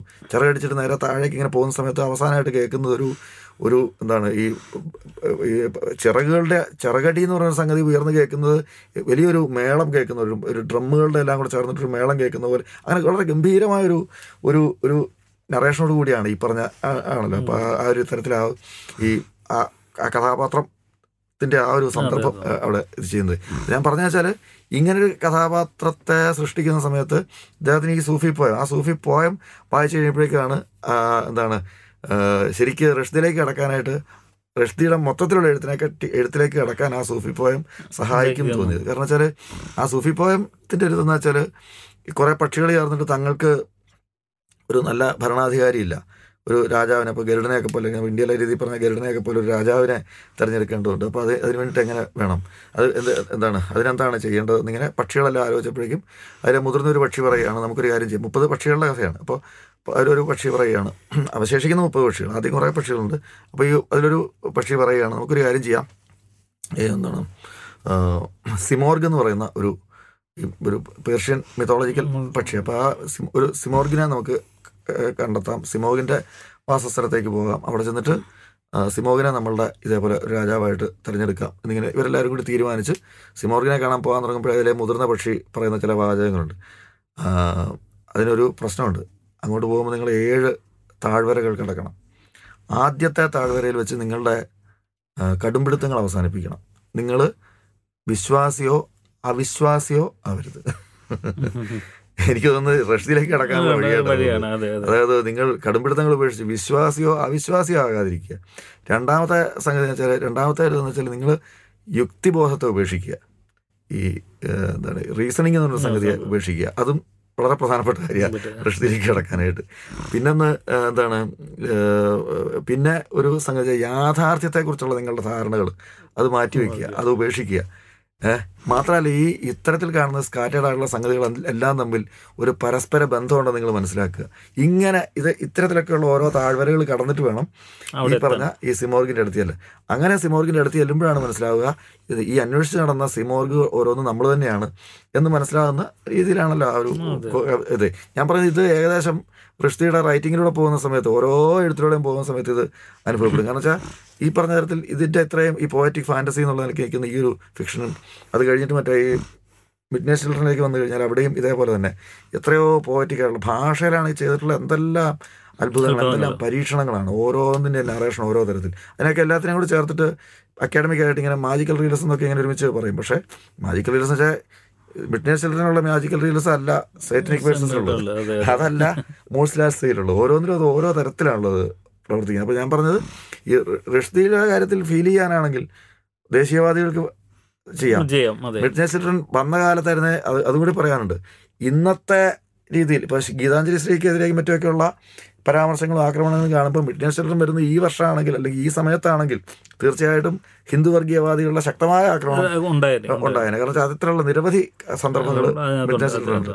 പാർവതിയും ശിവനെയൊക്കെ ഇപ്പൊ പറഞ്ഞിനി അത് അത് ഇനി ഇല്ലാത്തൊരു പ്രശ്നം നമ്മളായിട്ട് ഉണ്ടാക്കുന്നത് അല്ല ഞാൻ പറഞ്ഞ ശരി നേരത്തെ പറഞ്ഞ ഈ ഈ കടുംപിടുത്തങ്ങൾ ഉപേക്ഷിച്ച് കഴിഞ്ഞാൽ മാത്രമേ നമുക്ക് സൃഷ്ടിച്ചതെന്നല്ല ഏത് എഴുത്തിലേക്കും ഇപ്പോൾ ബെന്യാമിന്റെ എഴുത്തിലേക്കാണെങ്കിലും കടക്കണം എന്നുണ്ടെങ്കിൽ ഇതേപോലെ മതവൈകാരികത എന്ന് പറഞ്ഞൊരു സംഗതിയെ തലയിലേക്ക് എടുത്തു വെച്ചിട്ട് അത് ഏറ്റവും ഒരു എളുപ്പവഴിയായിട്ട് എനിക്ക് തോന്നുന്നത്. ഏത് സംഗതിയിലും ഈ മതവികാരം മരണപ്പെട്ടു എന്ന് പറഞ്ഞാൽ അതിന് അതിന് കിട്ടുന്ന ഒരു ആധികാരികത ഉണ്ട് പഴയ പോലെയല്ല. പണ്ട് അതിനൊരു ആധികാരികത ഇല്ല ഇപ്പൊ അങ്ങനെയല്ല. എഴുത്തുകാരാണ് കുഴപ്പം കാണിച്ചത്. മതവികാരം അവർ ചെയ്യുന്നത് ശരിയാണ്. ശരിയാണ് ഹരീഷിന്റെ പ്രശ്നത്തിലൊക്കെ ശരിക്കും അത് കണ്ടതാണ്. ഹരീഷ് എന്തോ ഒരാളെന്നെ വിളിച്ചു വയ്ക്കും ഒരിക്കലും. ഒരു സമ്മാനം കൊടുക്കാനായിട്ട് വിളിച്ചു ചോദിക്കുകയാണ് അപ്പോൾ എന്റെ മുമ്പിൽ രണ്ട് മൂന്ന് നോവലുകൾ ഇരിപ്പുണ്ട്.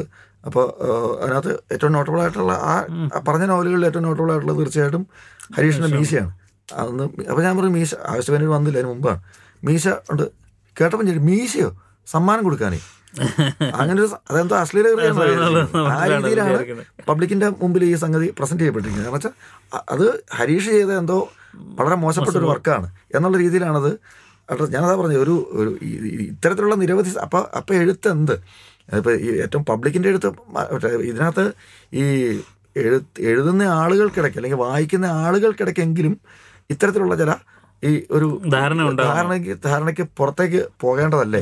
അത്. അത് നമുക്ക് ഉന്നയിക്കേണ്ട ഒരു പ്രധാനപ്പെട്ട പ്രശ്നമാണ്. ഇപ്പോൾ നേരത്തെ ബെന്യാമൻ പറഞ്ഞപ്പോൾ ഞാൻ എഴുതുന്നുണ്ടോ എഴുത്ത് നിർത്തുന്നുണ്ടോ എന്നുള്ളതിനേക്കാൾ പ്രധാനപ്പെട്ട ഒരു പ്രശ്നം എന്ന് വെച്ചാൽ അതൊരു പെർഫോമൻസ് ആയിട്ട് എടുത്താൽ മതി വാസ്തവത്തിൽ. ഇപ്പോൾ പെർഫോമൻസ് ആകുമ്പോൾ ഒരു സൈബർ ഇടം എന്ന് പറയുന്നത് തന്നെ അത്തരത്തിലുള്ള പെർഫോമൻസിനുള്ള സ്ഥലമാണ്. അല്ല റിയൽ ആയിട്ടുള്ള ഞാനോ ഞാനെന്നോ അല്ലെങ്കിൽ അങ്ങനെ ഒരു സംഭവമല്ല. അതിന് പകരം അതിനകത്ത് എഴുതുന്നതെല്ലാം ശരിയല്ല. പലപ്പോഴും ഇമാജിനറി ആയിട്ടുള്ള എന്തെല്ലാം സംഗതികളാണ് നമ്മൾ അതിനകത്ത് എഴുതുക. അപ്പോൾ ആ രീതിയിലുള്ളൊരു പ്രതികരണം. അപ്പോൾ ആ ഒരു പ്രതികരണത്തിന്റെ ഒരു ആ ഒരു പെർഫോമൻസിന്റെ ഒരു ഉദ്ദേശ്യം പെർഫോമൻസിന് എപ്പോഴും ഒരു പൊളിറ്റിക്കൽ ആയിട്ടുള്ള ഉദ്ദേശം ഉണ്ട്, ഉണ്ടാവും. ഉണ്ട്, ഉണ്ട്. അതിന്റെ ഉദ്ദേശം വാസ്തവത്തിൽ ഇത്തരത്തിലുള്ള ചില അന്വേഷണങ്ങളിലേക്ക് നമ്മൾ ചെല്ലുക അതിന് അതിലേറ്റവും ഒരു ലൗഡായിട്ടുള്ള ഒരു പെർഫോമൻസിനെ എന്താണ് ആ രീതിയിലൊരു ഒരു സംഗതി കൊണ്ടുവരാനായിട്ട് പറ്റുള്ളൂ. ഇപ്പോഴും ഞാൻ പറയുന്നത് വെച്ചാൽ ഞാൻ എഴുതുമല്ലോ എന്നുള്ളതല്ല പ്രശ്നം. അതെ. അതെന്തെങ്കിലും ആയിക്കോട്ടെ. എഴുത ചിലപ്പോൾ എഴുതാം ചിലപ്പോൾ എഴുതാതിരിക്കാം. അത് അറിയാലോ അത് കാരണം വെച്ചാൽ ഈ എഴുത്തുകാരെന്നുള്ള എനിക്ക് കണ്ടിന്യൂസ് സെൽഫ് ഇല്ലല്ലോ. ഇതുവരെ ജീവിച്ച ഞാൻ അല്ലെങ്കിൽ ഇതുവരെ ജീവിക്കുന്ന ബെന്യാമിൻ എന്ന് പറയുന്ന ആ ആൾക്ക് തന്നെ എന്തെങ്കിലും തുടർച്ചയുണ്ട്. സെൽഫ് എന്ന് പറഞ്ഞ സംഭവത്തിനെ നമ്മൾ കെട്ടിയേൽപ്പിച്ച് വെച്ചിരിക്കുന്ന ഒരു സംഗതിയല്ലേ. അതിനൊക്കെ പ്രധാനമാണല്ലോ ഒരു ഏതെങ്കിലും ഒരു കോൺടാക്സ്റ്റ് പുറത്തു വരുന്ന ഒരു എഴുത്ത് എന്ന് പറയുന്ന ഒരു സംഗതി. അപ്പോൾ ആ എഴുത്തിനോടുള്ള ഒരു ഒരു ഒരു ഒരു സമീപനത്തിൽ അത് എഴുത്തുകാരെങ്കിലും എന്താണ് ഒരു അവ- അവരവരുടെ ഒരു സമീപനം എന്താണ് എന്ന് തീർച്ചയായിട്ടും തീരുമാനിക്കേണ്ടതുണ്ട്. എനിക്ക് ബെന്നിയോട് ചോദിക്കാനുള്ളൊരു എന്ന് വെച്ചാൽ ഈ ഇപ്പം അക്കപ്പൂരിന്റെ ഇരുപത് വർഷങ്ങൾ എടുത്താലും അല്ലെങ്കിൽ മറ്റേ മാന്തളരിന്റെ കമ്മ്യൂണിസ്റ്റ് വർഷങ്ങൾ എടുത്താലും അങ്ങനെ ഏത് ഇതെടുത്തു കഴിഞ്ഞാലും ഈ ക്രൈസ്തവ സഭയുടെയോ അല്ലെങ്കിൽ കമ്മ്യൂണിസ്റ്റ് പാർട്ടിയുടെ ഇങ്ങനെ പൊളിറ്റിക്കൽ ആയിട്ടുള്ള കാര്യങ്ങളിലും മത രാഷ്ട്രീയമായിട്ട് ബന്ധപ്പെട്ട കാര്യങ്ങളിലുമൊക്കെ അത്തരത്തിലുള്ള പ്രമേയങ്ങൾ ബെന്യാമിൻ എഴുതാറുണ്ട്. മാത്രമല്ല അടുത്തിടയ്ക്ക് തന്നെ ഒരു പുരോഹിതനുമായിട്ടൊരു കുറച്ചൊരു വാക്ക് തർക്കത്തിന്റെ ഒരു ഒരു ഒരു രീതിയിലുള്ള അത്തരത്തിലുള്ള ഒരു ഇടപെടലും ഇടയ്ക്ക് ഇങ്ങനെ കണ്ടത് അപ്പം ഞാൻ പറഞ്ഞ വെച്ചാൽ ഇപ്പം ഇത്തരത്തിലുള്ള മതത്തിനെ അതായത് ഒരു എഴുത്തുകാരൻ എന്നുള്ള നിലയ്ക്ക് മതത്തിനെ എങ്ങനെയാണ് ബെന്നി കാണുന്നത്? അല്ല ഈ മതം എപ്പോഴും ഒരു ഒരു പ്രശ്നമുള്ള ഇടം തന്നെയായിട്ടാണ് എനിക്ക് തോന്നുന്നത്. പക്ഷേ വളരെ പേഴ്സണലായി മതം എന്ന് പറയുന്നത് ഒരു സോഷ്യൽ പ്ലേസ് എന്ന നിലയിൽ മാത്രമാണ് ഞാൻ കാണുന്നത്. ആൾക്കാർക്ക് ഒത്തുകൂടാനുള്ള ഒരു ഒരു സ്ഥലം അവന്റെ പലതരത്തിലുള്ള വൈകാരിക പ്രശ്നങ്ങൾ പങ്കുവെക്കാനുള്ള ഒരു ഒരു സ്ഥലം അവന്റെ ചില ആദികൾ പങ്കുവെക്കാനുള്ള സ്ഥലം മരണം എന്ന് പറയുന്ന ഒരു സാധനം ഒരു വലിയ ശൂന്യതയെ നമ്മുടെ മുമ്പിൽ വെക്കുന്നുണ്ട് അതിനൊരു ആശ്വാസം എന്ന നിലയിൽ ഇന്നും ഉത്തരം കണ്ടുപിടിക്കാത്ത ഒരു പ്രഹേളിക എന്ന നിലയിൽ മനുഷ്യൻ എല്ലാ കാലത്തും എന്താണ് മതം ഒരു ഒരു ആവശ്യമായി നിൽക്കുന്നത് ഒരു ഇടം ഒരു പക്ഷേ മരണത്തിന്റെ ഏരിയയിലാണ് എന്ന് എനിക്ക് തോന്നുന്നത് ഇതിന് ശേഷം എന്ത്? അനന്തമായ ഒരു ശൂന്യത മാത്രമാണ് എന്ന ഒരു ഒരു ബോധം നമ്മുടെ ഉള്ളിലുണ്ടെങ്കിൽ നമുക്ക് ഭയങ്കരമായ ഒരു ഭീതി ഉണ്ടാവുന്നതായിരിക്കും പക്ഷേ മതം അതിന് പകരം ചില മരുന്നുകൾ കൊടുത്ത് നമ്മളെ ഒന്ന് നിർത്തുകയാണ്. ഇതിന് ശേഷം ചില കാര്യങ്ങളൊക്കെ ഉണ്ട്. നീ പേടിക്കാനൊന്നുമില്ല അതാണ് മതത്തിന്റെ ഒരു ഒരു പ്രധാനപ്പെട്ട ഇടം എന്ന് പറയുന്നത്. ജീവിച്ചിരിക്കുമ്പോൾ സ്വാഭാവികമായിട്ടും പലതരത്തിലുള്ള കാര്യങ്ങൾ ചെയ്തു തീർക്കുക എന്ന് പറയുന്ന ഒന്നിനു വേണ്ടി നമ്മൾ മതം ഉപയോഗിക്കുന്നു എന്നുള്ളതിന്റെ അപ്പുറത്തേക്ക് ഈ പറയുന്ന ഒരു വൈകാരിക തലത്തിലേക്കൊന്നും എടുക്കേണ്ട ഒന്നല്ല മതം എന്നാണ് ഞാൻ എല്ലാ കാലത്തും വിചാരിക്കുന്നത്.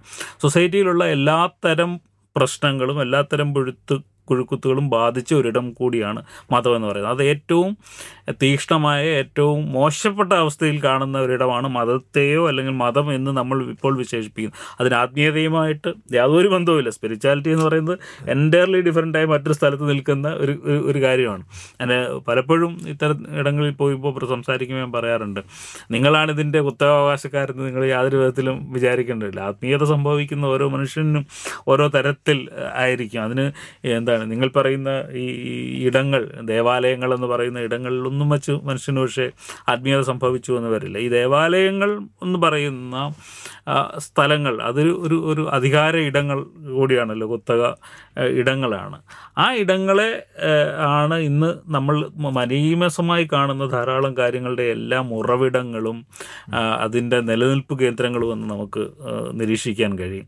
പിന്നെയും എന്തുകൊണ്ടാണെന്ന് ചോദിച്ചാൽ ഞാൻ പറഞ്ഞതുപോലെ ചില സോഷ്യലിംഗ് ഇടം എന്ന നിലയിൽ മാത്രം മനുഷ്യരെ കാണാനും പരിചയപ്പെടാനും പരസ്പരം സൗഹൃദം പങ്കുവെക്കാനും ഉള്ള പൊതുവിടങ്ങൾ അവസ്ഥമിക്കുമ്പോൾ മറ്റൊരു ഇടം എന്ന നിലയിലാണ് ഞാനതിനെ കാണുന്നത്. അതുകൊണ്ട് തന്നെ അത്തരം സ്ഥാപനങ്ങളെ വിമർശിക്കുന്നതിനോ അവരുടെ പ്രശ്നങ്ങൾ ഇന്നതൊക്കെയാണ് എന്നോ അവരുടെ സംഘർഷങ്ങൾ ഇന്നതൊക്കെയാണ് എന്ന് പറയുന്നതിന് എനിക്കൊട്ടും പേടിയില്ല എന്നുള്ളതാണ് യാഥാർത്ഥ്യം. കാരണം മതം നമ്മളെ ഒട്ടും ഭീഷണിപ്പെടുത്തുന്നില്ല അല്ലെങ്കിൽ എന്നുള്ളതാണ് അതിന്റെ ഒരു- ഒരു യാഥാർത്ഥ്യം. അതാണ് എനിക്ക് ഒരുപക്ഷെ ഇതുമായി ചേർത്ത് വെച്ച് പറയാനുള്ളത്. അതുകൊണ്ട് ഒരു ഒരുപക്ഷെ എന്താണ് കത്തോലിക്ക സഭ പോലെയുള്ള ചില സഭകളൊക്കെ വളരെ രൂക്ഷമായ ചില വിമർശനങ്ങളുമായിട്ടും ബെന്യാമിനെ ഇനിയും ഒരു പരിപാടിയിലും പങ്കെടുപ്പിക്കരുതെന്നോ ബെന്യാമിന്റെ എന്താണ് രചനകൾ അത്ര അവരുടേതായ മാസികളിൽ വരികരുതെന്നോ അവരുടെ സ്കൂളുകളിലോ അവരുടെ സ്ഥാപനങ്ങളിലോ പ്രസംഗിക്കാൻ വിളിക്കരുതെന്നോ ഒക്കെയുള്ള വത്തുവകൾ അവരുടെ കുഞ്ഞു വത്തുവകൾ പുറപ്പെടുവിച്ചെങ്കിൽ പോലും ഇതൊന്നും നമ്മളെ സാരമായി ബാധിക്കാത്ത ഇതുകൊണ്ട് വലിയ കാര്യമൊന്നുമില്ല എന്നുള്ളൊരു ബോധ്യമുള്ളത് കൊണ്ടാണ് മതം നമ്മളെ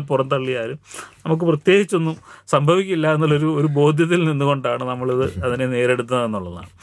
അവരൊരു വലിയ ശക്തിയാണ് ഇപ്പോൾ കത്തോലിക്ക സഭ എന്നൊക്കെ പറയുന്നത്. ലോകത്തിലെ തന്നെ ഏറ്റവും വലിയ ശക്തിയാണ്. നമുക്ക് അതിനോടൊന്നും പോരടിച്ച് നിൽക്കാനൊന്നും കഴിവില്ല എന്ന് നമുക്കറിയാം. പക്ഷേ നമ്മൾ നമ്മളുടെ എഴുത്തിൽ പുലർത്തുന്ന സത്യസന്ധതയും ആർജവും കൊണ്ട് അത്രയും മതി എന്നാണ് ഞാൻ കരുതുന്നത്. അതിനപ്പുറത്ത് അതിനോട് പോരാടി പോരാടിക്കുക. അത് തന്നെയാണ് നമുക്ക് ചെയ്യാവുന്ന ഏറ്റവും വലിയ പോരാട്ടം എന്നാണ് ഞാൻ കരുതുന്നത്. ഈ മതം എഴുത്തിൽ ഏതെങ്കിലും തരത്തിൽ എഴുത്തിൽ മതം എങ്ങനെയാണ് പ്രവർത്തിക്കുന്നത്? ഞാൻ പറഞ്ഞ അതിന്റെ ബാഹ്യമായ ഒരു ഒരവസ്ഥ വിട്ടിട്ട് അതറിയാലോ മതരാഷ്ട്രീയവുമായിട്ട് ബന്ധപ്പെട്ട അതിന്റെ അധികാര സ്ഥാനങ്ങളൊക്കെ ആയിട്ട് ബന്ധപ്പെട്ട കാര്യങ്ങളായിട്ടാണ് അത് തോന്നുന്നത്. ഇപ്പോൾ ഒരു ഞാനൊരു ചോദിക്കാനുള്ള കാരണം എന്റെ ഒരു ഒരു ഒരു തോന്നൽ ഞാൻ പറയാം. അതായത് ഇപ്പോൾ ഈ വളരെ ബേസിക് ആയിട്ട് നോക്കിയാൽ ഒരു കേവല മനുഷ്യൻ എന്ന് പറയുന്ന ഒരാൾക്ക് ആ രീതിയിൽ നിലനിൽപ്പില്ല ഒരു അതൊരു ശൂന്യതയാണ്. കേവലത എന്ന് പറയുന്ന ഒരു സംഗതി നമ്മളെ സംബന്ധിച്ച് അങ്ങനെ ഒരു കേവലതയില്ല. അപ്പോൾ ചുറ്റുപാടും ഇപ്പോൾ ഒരു ഒരാൾ ഭൂമിയിൽ ജീവിക്കുന്നു. ജീവിക്കുന്ന സമയത്ത് അയാൾക്ക് ഇമാജിനേഷനെ ആശ്രയിക്കേണ്ടി വരുന്നു ലോജിക്കിനെ ആശ്രയിക്കേണ്ടി വരുന്നു. ചുറ്റുപാടുമുള്ള ലോകത്തെ മനസ്സിലാക്കേണ്ടത് എങ്ങനെ എന്ന് പറയുന്ന വളരെ പ്രാഥമികമായിട്ടുള്ള ചില എന്താണ് ആവശ്യങ്ങൾ.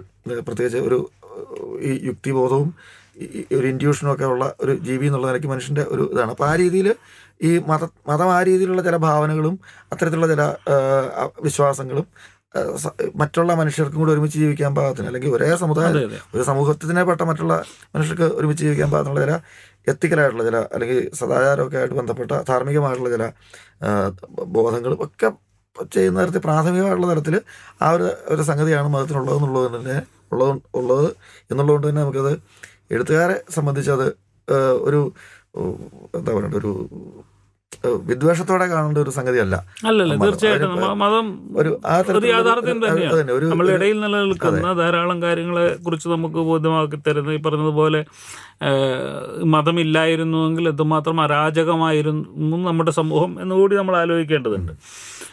ആ മത ചില മതബോധനങ്ങളും മത ഭീതികളും മതശിക്ഷണങ്ങളും തന്നെയാണ് മനുഷ്യനെ എന്താണ് നല്ല രീതിയിലേക്ക് നയിച്ചുകൊണ്ടിരിക്കുന്നത്. ഇപ്പം പറയുന്ന ഒരു കാര്യം ഇപ്പം ഈ മോശയ്ക്ക് പത്ത് കൽപ്പനകൾ കിട്ടുന്നത് വരെ ഒരാളെ കൊല്ലുന്നത് ഒരു പാപമാണ് അല്ലെങ്കിൽ തെറ്റാണെന്ന് മനുഷ്യനറിയില്ലായിരുന്നു നീ ഒരു ഒരുവനെ കൊല്ലരുത് എന്ന് ദൈവത്തിന്റെ കൽപ്പന വരുന്നതോടുകൂടിയാണ് മനുഷ്യന്റെ ഉള്ളിൽ ഒരു വെള്ളിടി പോലെ ഒരു ഒരു ഒരു യാഥാർത്ഥ്യബോധം ഉണ്ടാവുന്നത് ശരിയാണല്ലോ. അവരനെ കൊല്ലുന്നത് ഒരു പാപമാണ് ഒരു തെറ്റാണ് എന്നുള്ളൊരു ബോധ്യം.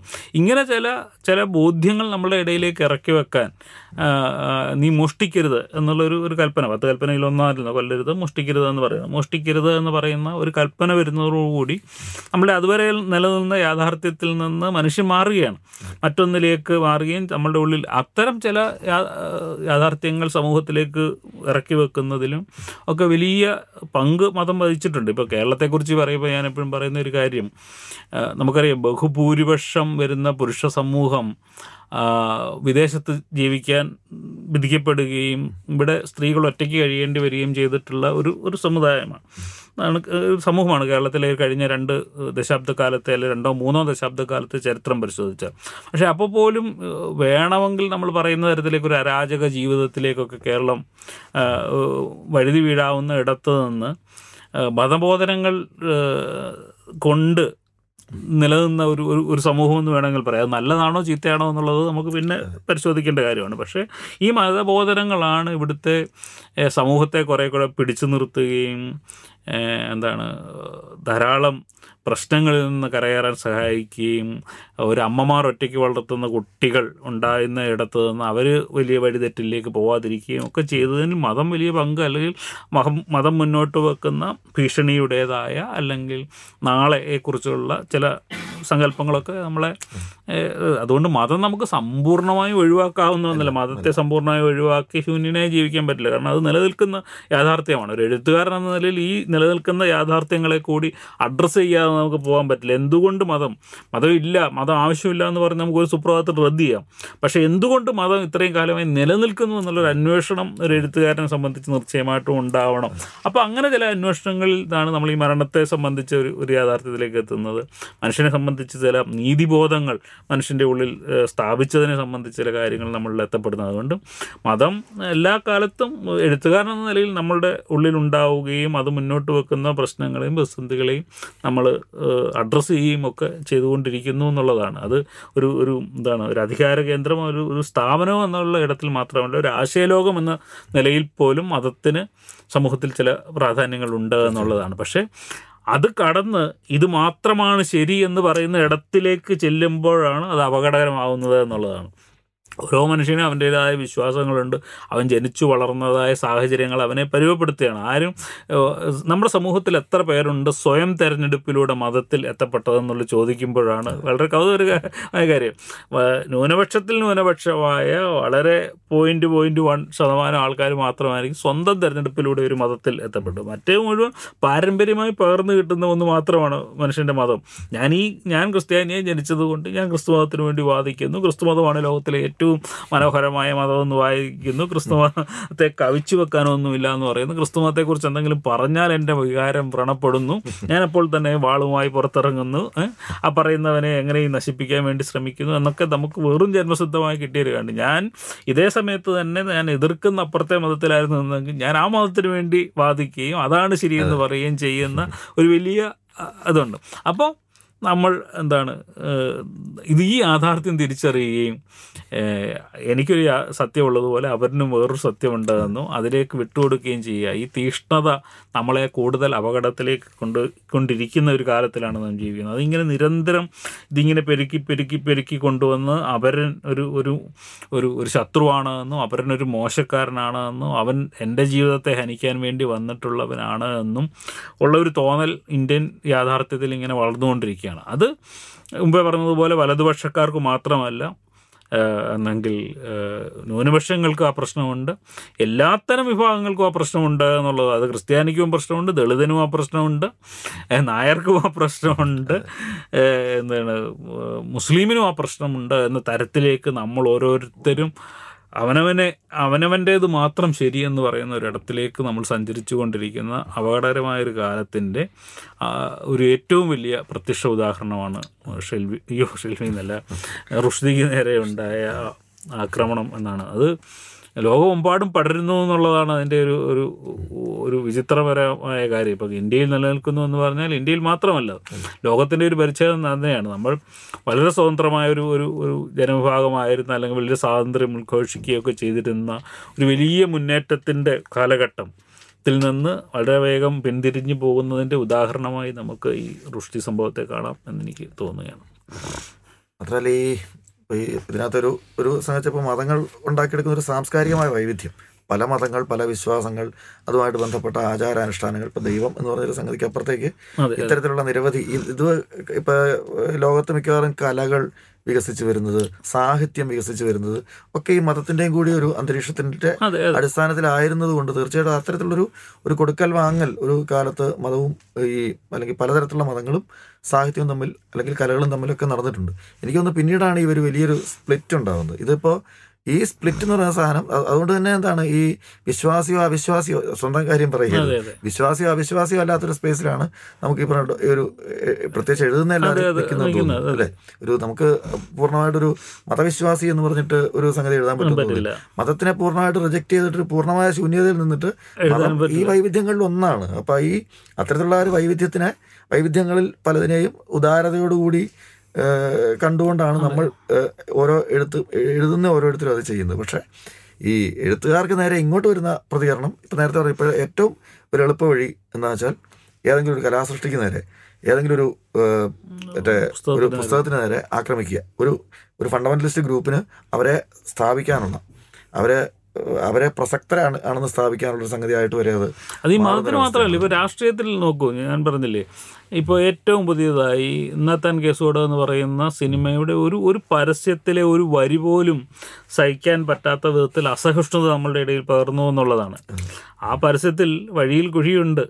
സിനിമ എന്നാലും നിങ്ങൾ സിനിമ കാണണം എന്ന് പറയുന്ന വളരെ രസകരമായ ഒരു ഒരു പരസ്യമാണ്. അതിനെ പോലും നമ്മൾ വളരെ അസൂക്ഷ്ണതയോട് കാണും ഇത് നമ്മളെ ആക്രമിക്കുകയാണെന്നും ഇനി അതുകൊണ്ട് ആ സിനിമ കാണില്ല എന്ന് പ്രഖ്യാപിക്കുകയും ചെയ്യുന്ന തരത്തിലേക്ക് അത് ഒറ്റ നിമിഷം കൊണ്ട് സമൂഹത്തിലേക്ക് പടരുകയാണ്. അപ്പം എങ്ങനെയാണ് മനുഷ്യൻ അവനവന്റേത് മാത്രമാണ് ശരിയെന്നും അവരന്റേത് മുഴുവൻ തെറ്റാണെന്നും അവരനെ യാതൊരു തരത്തിലും ഉൾക്കൊള്ളാൻ കഴിയില്ല എന്നുള്ള തരത്തിലേക്ക് മാറുന്നു എന്നുള്ളൊരു ഉദാഹരണം ആണത് അത് മതത്തിന് മാത്രമല്ല എന്നുള്ളത്. എല്ലാ ഇടങ്ങളിലും ആ പ്രശ്നമുണ്ട് എന്നുള്ളതാണ്. അത് അത് അത് എന്താണ് സമൂഹം ഇന്ന് നേടുന്ന ഏറ്റവും വലിയ ക്യാൻസറാണ് ഇതെന്നാണ് നമ്മളിപ്പോൾ ഇതിൽ നിന്ന് മനസ്സിലാക്കേണ്ടത് എനിക്ക് തോന്നിയിട്ടുള്ളത്. മാത്രമല്ല ഒരു ക്രിയേറ്റിവിറ്റിയുടെ സ്പേസ് അതില്ലാതെ അതില്ലാതാക്കിയിട്ട് പിന്നെന്താണ് ഒരു ബാക്കിയുള്ള ജീവിതം എന്ന് പറയുന്ന ഒരു എന്നിട്ട് നമ്മൾ. പൊതുവേദിയിൽ നിന്നിട്ട് സ്വാതന്ത്ര്യത്തെക്കുറിച്ച് വലിയ പ്രസംഗം നടത്തുക ഈ റഷ്ദിയുടെ ഒരു കാര്യത്തിൽ വരുന്ന ഏറ്റവും പ്രധാനപ്പെട്ട ഒരു പ്രശ്നം അത് തന്നെയാണെന്ന് തോന്നുന്നത് കാരണം വെച്ചാൽ ഈ എനിക്ക് ഒരു കുറച്ചുകൂടെ ഒരു ചില കാര്യങ്ങളെ ഒരു പെട്ടെന്ന് ഓർമ്മ വരിക. കാരണം വെച്ചാൽ ഇപ്പോൾ സേറ്റിംഗ് വേഴ്സസ് വരുന്നു. അത് ഇപ്പോൾ ഹാരോൾഡ് ബ്ലൂമിനെ പോലെ ഒരു നിരൂപകൻ. അത്രയും പ്രധാനപ്പെട്ട ഒരു ക്രിട്ടിക്ക് പറയുന്നത് അദ്ദേഹത്തിന്റെ രചന ജീവിതത്തിൽ തന്നെ സൗന്ദര്യശാസ്ത്രപരമായ ഏറ്റവും വലിയ ഹൈറ്റ് എന്ന് പറയുന്ന പറയാ പറയേണ്ട പറയേണ്ട പുസ്തകമായിട്ടാണ് ഈ ഇതിനെ കാണുന്നത്. നമുക്കറിയാം ഇപ്പം പിന്നെ നേരത്തെ പറഞ്ഞ പോലെ ബുക്കർ പ്രൈസിന്റെ എന്താ പറയുക ബുക്കറിന്റെ ബുക്കർ കിട്ടിയതാണ് വിറ്റ്നസ് എന്ന് പറയുന്നത്. അതിനുശേഷമാണ് ഇതിന്റെ Haroun and the sea of stories എന്ന് പറയുന്ന പുസ്തകം. മനോഹരമായ പുസ്തകം. ഒരു വിധത്തിൽ പറഞ്ഞാൽ ഈ ഞാനിപ്പോൾ ഇവിടെ നമ്മൾ ഇപ്പോൾ ഇത്ര നേരം സംസാരിച്ചാൽ ഈ നാല് പുസ്തകവും നാല് പുസ്തകവും നാല് തരമാണ്. നാല് തരത്തിലുള്ള നറേഷൻ കുട്ടികൾക്ക് വേണ്ടി എഴുതിയ പുസ്തകം. എന്ത് ഗംഭീരമായിട്ടാണ് അവർക്ക് ചെയ്തിരിക്കുന്നത്. ആ ഹരൂണൽ റഷീദ് എന്ന് പറയുന്ന ആ അറബ് കഥകളിൽ വന്നിട്ടുള്ള ആ, രാജാവിന്റെ ഒരു ഇതും കൂടെ തോന്നിക്കുന്ന തരത്തിലാണല്ലോ എന്റെ ടൈറ്റിൽ കേട്ടിരിക്കുന്നത് മാത്ര- മാത്രമല്ല ഈ കഥ പറച്ചിലിന്റെ ഇത്രയും സാധ്യതകൾ ഉപയോഗിച്ചിട്ടുള്ള വേറൊരു എഴുത്തുകാരുണ്ടെന്ന് തോന്നുന്നില്ല. നേരത്തെ പറഞ്ഞാൽ പല മതപാരമ്പര്യങ്ങളിൽ നിന്ന് പല ദേശീയ പാരമ്പര്യങ്ങളിൽ നിന്ന് പല പ്രാദേശിക പാരമ്പര്യങ്ങളിൽ നിന്ന് ഒക്കെ നിരവധി സംഗതികൾ സ്വീകരിച്ചുകൊണ്ടാണല്ലോ ഋഷി ഈ പറഞ്ഞ ഈ മിഡ് ചിൽഡ്രൻ ആണെങ്കിലും അല്ലെങ്കിൽ ഇതിന് ശേഷം വരുന്ന മറ്റേ മൂഡ്സ് ലാസ്റ്റ് നമ്മുടെ കൊച്ചിയും ബോംബെയും അതെ, അതെ. ബാക്ക്ഗ്രൗണ്ട് ആയിട്ട് ചെയ്തിട്ടുള്ള നോവലിൽ പോലും വരുന്ന അതിലെ കഥാപാത്രം പോലും അല്ലെങ്കിൽ മറ്റേ ആ മൊറൈസ് എന്ന് പറയുന്ന കഥാപാത്രം. പോലും ഈ പറഞ്ഞ എന്താണ് ഒരു സ്ഥലത്ത് ഈ ജൂതന്മാരുടെ പാരമ്പര്യം. മറ്റു സ്ഥലത്ത് മറ്റേ പതിനഞ്ചാം നൂറ്റാണ്ടിൽ ആയിരത്തി നാനൂറ്റി തൊണ്ണൂറ്റി രണ്ടിൽ മറ്റേ സ്പെയിൻകാർ തോൽപ്പിച്ച ആ- ആ മൂറിന്റെ പാരമ്പര്യം. ഇപ്പുറത്ത് മറ്റേ കറുത്ത ജൂതരുടെ പാരമ്പര്യം. ഇങ്ങനെ നിരവധി കലർപ്പുകളുടെ ഈ ലോകത്തുണ്ടായിട്ടുള്ള നിരവധി കലർപ്പുകളെ ഈ കലർപ്പുകളുടെ ഒരു ഒരു ഒരു കലർപ്പുകളുടെ ഒരു ഒരു കൂമ്പാരം ആണ് ആണല്ലോ വാസ്തവത്തിൽ ഈ റഷ്ദിയുടെ എഴുത്ത്. ഞാൻ പറഞ്ഞ വെച്ചാൽ ഇതിനെ കാണേണ്ടത് ഇതിനെ കാണേണ്ടത് ഈ ഫണ്ടമെന്റലിസ്റ്റ് രാഷ്ട്രീയത്തിന്റെയോ അങ്ങനെയുള്ള ഒരു സംഗതിയുടെയും അടിസ്ഥാനത്തിലല്ല അല്ലാന്ന് തോന്നുന്നു. കാരണം തീർച്ചയായിട്ടും. ഈ ലോകത്തിന്റെ ക്രമത്തെ അഴിച്ച് വേറെ ഓരോന്നിന്റെ ഇപ്പൊ ദേശീയതയുടെ ഒരു ക്രമം വെച്ച് ആലോചിക്കുന്നവർക്ക് അത് വലിയ പ്രശ്നമായിട്ട് തോന്നും. മതത്തിന്റെ ഒരു ക്രമം വെച്ച് നോക്കുന്നവർക്ക് വേറെ ചിലത് പ്രശ്നമായിട്ട് തോന്നും. ഈ ക്രമങ്ങളെ മുഴുവൻ അഴിച്ച് വേറൊരു തരത്തിൽ പണിതെടുക്കുന്ന വേറെ ലോകങ്ങൾ സൃഷ്ടിക്കുകയാണ്. വാസ്തവത്തിൽ ഇത്ത ഇതാണ് ഒരു ആണല്ലോ ഒരു എഴുത്തിന്റെ ഒരു എഴുത്തിന്റെ ഒരു മാജിക്കും അതേപോലെ തന്നെ എഴുത്തിന്റെ ഒരു ഒരു ഒരു ഒരു ധർമ്മവും അതാണ്. വായനക്കാർക്ക് അതാണല്ലോ വേണ്ടത്. അതിന് പകരം ഈ ഇതിനെ റെസ്ട്രിക്ട് ചെയ്യാന്ന് വെച്ചാൽ വായനക്കാരെന്ത് ചെയ്യാണ്? തനി വേറെ ഒരു കോമൺ സെൻസിനെ മാത്രം അക്സെപ്റ്റ് ചെയ്യുന്ന കോമൺ സെൻസ് എന്ന് പറയുന്ന സാധനത്തിന് ബ്രേക്ക് ചെയ്യാതെ നല്ല സാഹിത്യം ഉണ്ടാവില്ല. കാരണം വെച്ചാൽ ഒരു സ്ഥലത്ത് കോമൺ സെൻസ് എന്ന് പറയുന്ന സംഗതി ഈ സമൂഹത്തിന്റെ എല്ലാ രീതിയിലും കോമൺ സെൻസ് ഒരു ഒരു ഒരു സ്ട്രോങ് ഫാക്ടറായിട്ട് നിൽക്കുന്നു. എഴുത്തിലും കൂടെ ഈ കോമൺ സെൻസ് ലീഡ് ചെയ്യുന്ന ഒരു അവസ്ഥ. ആ, ഈ എഴുത്തിനെയും കൂടെ കോമൺ സെൻസ് ലീഡ് ചെയ്യുന്ന ഒരു അവസ്ഥയുണ്ടല്ലോ അത് അത് അതാണ് ഇതിനകത്ത് വേറൊരു പ്രശ്നമായിട്ട് എനിക്ക് പറയാം ഒന്ന് ഈ പറഞ്ഞ പോലെ ഈ മതം ഈ കോമൺ സെൻസിനെ പോലും എന്താ പറയണ്ടേ വേറൊരു തരത്തിൽ എന്താണ് ഭയാനകമാക്കുന്ന ഒരു ഒരു ഒരു- സംഗതിയുണ്ട്. അതിനോടൊപ്പം തന്നെ ഈ എഴുത്തിൽ പോലും സംഭവിക്കുന്ന ഈ കോമൺ സെൻസിന്റെ ആധിപത്യത്തെ.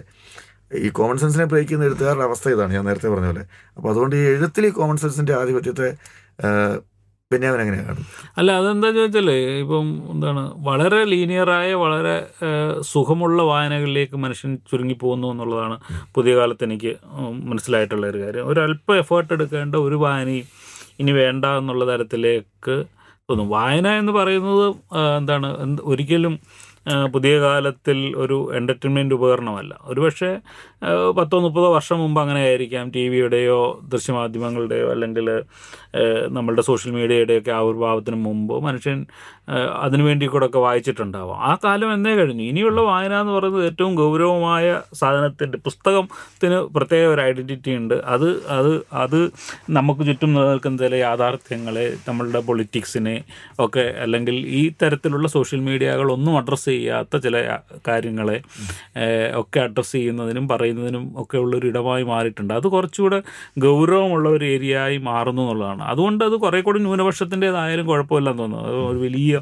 ഭൂരിപക്ഷത്തിന്റെതാവണം വായന എന്ന് ഞാൻ ഒരിക്കലും വിചാരിക്കുന്നില്ല. പക്ഷേ കാണുന്ന പ്രവണത എന്താണെന്ന് ചോദിച്ചാൽ ഏറ്റവും ലളിതമായ കാര്യങ്ങൾ അതായത് നിങ്ങളൊരു ഒരു സീരിയൽ കണ്ടു തീർക്കുന്ന അതേ ലാഭത്തോടുകൂടി തനിക്കൊരു പുസ്തകം വായിച്ചു തീർക്കണമെന്ന ഇതിലേക്ക് വായനക്കാരൻ ശടിച്ചെത്തുകയും അതിൽ നിന്ന് ബദലായി. ഇപ്പം ഏറ്റവും പുതിയതായി ഞാൻ ഇറക്കിയിട്ടുള്ള ഈ തരകൻ സ്കന്ധവരി എന്ന് പറയുന്ന നോവൽ. ആ അതെ. ഒരു നൂറ്റി ഇരുപത് കാർഡുകൾ നിങ്ങളൊന്ന് ഷഫിൾ ചെയ്ത് വായിച്ച് നിങ്ങൾ കൂടി ആ ക്രിയേറ്റിവിറ്റിയുടെ പാർട്ടാവണമെന്ന് പറയുന്ന കേൾക്കുമ്പോൾ തന്നെ വായനക്കാരൻ ഓ അതൊന്നും നമ്മളെ കൊണ്ട് പറ്റുന്ന പരിപാടിയല്ല.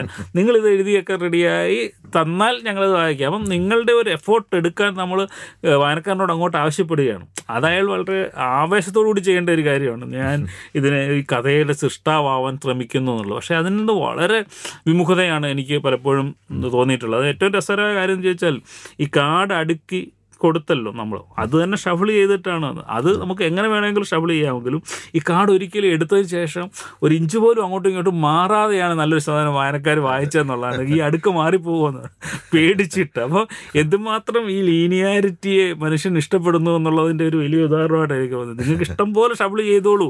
ആ ഷഫിൾ ചെയ്തതാണ് വായിക്കേണ്ടത് എന്ന് പറഞ്ഞു കൊടുത്ത കാർഡ് പോലും അവർ ഒരിക്കലും അത് ഷഫിൾ ചെയ്യാതെ ഇതിനകത്ത് എന്തോ രഹസ്യമായി ഷഫിൾ ചെയ്ത് വെച്ചിട്ടുണ്ട് എന്ന് വിചാരിച്ച് വായിച്ചു എന്നുള്ളതാണ് ഇതിന്റെ ഒരു രസം അപ്പോൾ അത്തരത്തിൽ നമ്മൾ നമ്മളുടെ വായന എന്താണ് പരിമിതപ്പെട്ടുകൊണ്ടിരിക്കുന്ന പരീക്ഷണങ്ങളെ സ്വീകരിക്കാൻ വിമുഖത കാട്ടിക്കൊണ്ടിരിക്കുന്ന ഒരു ഒരു സമൂഹമായി വായനാ സമൂഹവും മാറിയിട്ടുണ്ട് എന്നാണ് എനിക്ക് തോന്നിയിട്ടുള്ളത്. അതുകൊണ്ട് എത്രത്തോളം പരീക്ഷണാത്മകമായ നോവലുകൾക്ക് ഇനി സാധ്യതയുണ്ട് അല്ലെങ്കിൽ അത്തരത്തിൽ ഉള്ളൊരു ഒരു ഒരു ചോദ്യമാണ്. ഒരുപക്ഷെ ആധുനികതയുടെ കാലത്ത് മുന്നോട്ട് വെച്ച തരത്തിലുള്ള സങ്കേതങ്ങളൊന്നും ഇനി സാധ്യമാവുമെന്ന് എനിക്ക് തോന്നുന്നില്ല. വളരെ ലീനിയറായി ജീവിതം പറയുന്ന കഥ പറയുന്ന നോവലുകളും പുസ്തകങ്ങളും മതി എന്ന് പറയുന്നു. എന്നാൽ ഒരു ന്യൂനപക്ഷം അതിന്റെ കൂടെയും ഉണ്ടാവും എന്നാണ് ഞാൻ കരുതുന്നത്. ആ ന്യൂനപക്ഷത്തെ മാത്രം നമ്മൾ ലക്ഷ്യം വെച്ചാൽ മതി ഇനിയുള്ള കാലത്ത് എഴുത്തിൽ നമ്മളുടെ ആത്മസംതൃപ്തിക്ക് വേണ്ടിയാണ് നമ്മൾ എഴുതുന്നതെങ്കിൽ. പബ്ലിക്കിനെ തൃപ്തിപ്പെടുത്താൻ വേണ്ടിയല്ലല്ലോ നമ്മൾ എഴുതുന്നത്. നമ്മുടെ ആത്മസംതൃപ്തിക്ക് വേണ്ടി വരുമ്പോൾ അത്രയും പേര് വായിച്ചാൽ മതി എന്നുള്ളൊരു തീരുമാനത്തിൽ തലത്തിലേക്ക് എത്തേണ്ടതുണ്ട് എന്ന് എനിക്ക് തോന്നുന്നു. അതുകൊണ്ട് കിട്ടുന്ന പ്രതികരണങ്ങളോ അല്ലെങ്കിൽ നമുക്ക് വരുന്ന പ്രതികരണങ്ങളോ ഒന്നും അത്ര ആശാവഹമല്ലെങ്കിലും നമ്മൾ നമ്മളുടെ ഇഷ്ടങ്ങളുമായി മുന്നോട്ട് പോയി. ഇതൊക്കെ ആത്യന്തികമായി നമ്മളെ തൃപ്തിപ്പെടുത്താനും നമ്മളെ സന്തോഷിപ്പിക്കാൻ കൂടിയാണല്ലോ നമ്മൾ ഈ സാഹിത്യത്തിൽ നിൽക്കുകയൊക്കെ ചെയ്യുന്നത്. അല്ലാതെ അവരനെ സന്തോ- സന്തോഷിപ്പിക്കുക എന്നുള്ളത് അതിന്റെ വേറൊരു ഭാഗം മാത്രമാണ്. ഇപ്പം മനോജിന്റെ പുസ്തകം ഞാൻ വായിച്ച് ഇഷ്ടപ്പെടുന്നു എന്നുള്ളത് എന്റെ പ്രശ്നമാണ്. മനോജിനെ സംബന്ധിച്ച് ഞാനത് എഴുതി പൂർത്തിയാക്കുന്നു. ആ ക്രിയേറ്റിവിറ്റിയുടെ ഘട്ടത്തിൽ ഇരിക്കുന്നു എന്നുള്ളതാണ് ഏറ്റവും വലിയ സന്തോഷം എന്ന് പറയുന്നത്. ഞാൻ എന്റെ എല്ലാ എഴുത്തുകളും അങ്ങനെയാണ് കാണുന്നത്.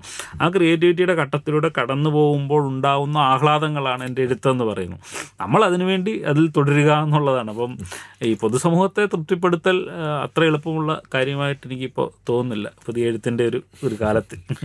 ഈ തരകൻ സ്കന്ധവരിയുടെ ഒരു അല്ലെങ്കിൽ ആ പുസ്തകം വന്നതിന് ശേഷമുള്ള പ്രതികരണങ്ങൾ ഇപ്പോൾ എനിക്കും ഇത് തോന്നി. കാരണം ഈ പറഞ്ഞ പബ്ലിക് അത് ഏത് തരത്തിലാണ്? ഒന്നാമത്തെ കാര്യം അതിന്റെ ഇപ്പോൾ അത് ഇവിടെ നിന്നുകൊണ്ട് പറയുമ്പോൾ അത് വേറെ ഞാൻ പറഞ്ഞില്ല അത് സത്യസന്ധമായിട്ടുള്ള കാര്യങ്ങൾ പറയാൻ പറ്റാത്ത അവസ്ഥയുണ്ട് കാരണം വെച്ചാൽ ഇപ്പൊ ആ പുസ്തകത്തിന് അതൊരു വില കൂടുതൽ എന്ന് നമുക്ക് പറയാൻ തോന്നില്ല എണ്ണൂറ് രൂപ വരുന്ന ഒരു പുസ്തകം എന്ന് പറയുന്നത് അത് അത് അതിന്റെ ഒരു പ്രൊഡക്ഷൻ കണ്ടു കഴിഞ്ഞാൽ മനസ്സിലാവും എന്തുകൊണ്ടാണ് അതിന് എണ്ണൂറ് രൂപ.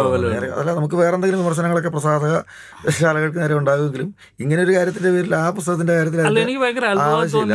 അതിന്റെ പേരിൽ ഒരു വായി- ഞാനിങ്ങനെ ഇംഗ്ലീഷിലുള്ള പുസ്തകങ്ങൾ എടുത്ത് നോക്കി കഴിഞ്ഞാൽ ഞാൻ പത്ത് നൂറ് നൂറ്റി ഇരുപത് പേജുള്ള പുസ്തകങ്ങൾ പലപ്പോഴും വില കൊടുത്ത് മേടിക്കാറുള്ളത് രണ്ടായിരം രൂപ രണ്ടായിരത്തി അഞ്ഞൂറ് രൂപയ്ക്കാണ്.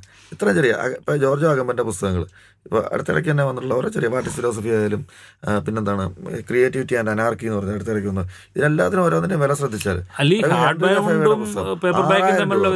നൂറ്റി എൺപത് പേജ് ഉള്ള പുസ്തകത്തിന് ആറായിരം രൂപയാണ് വില.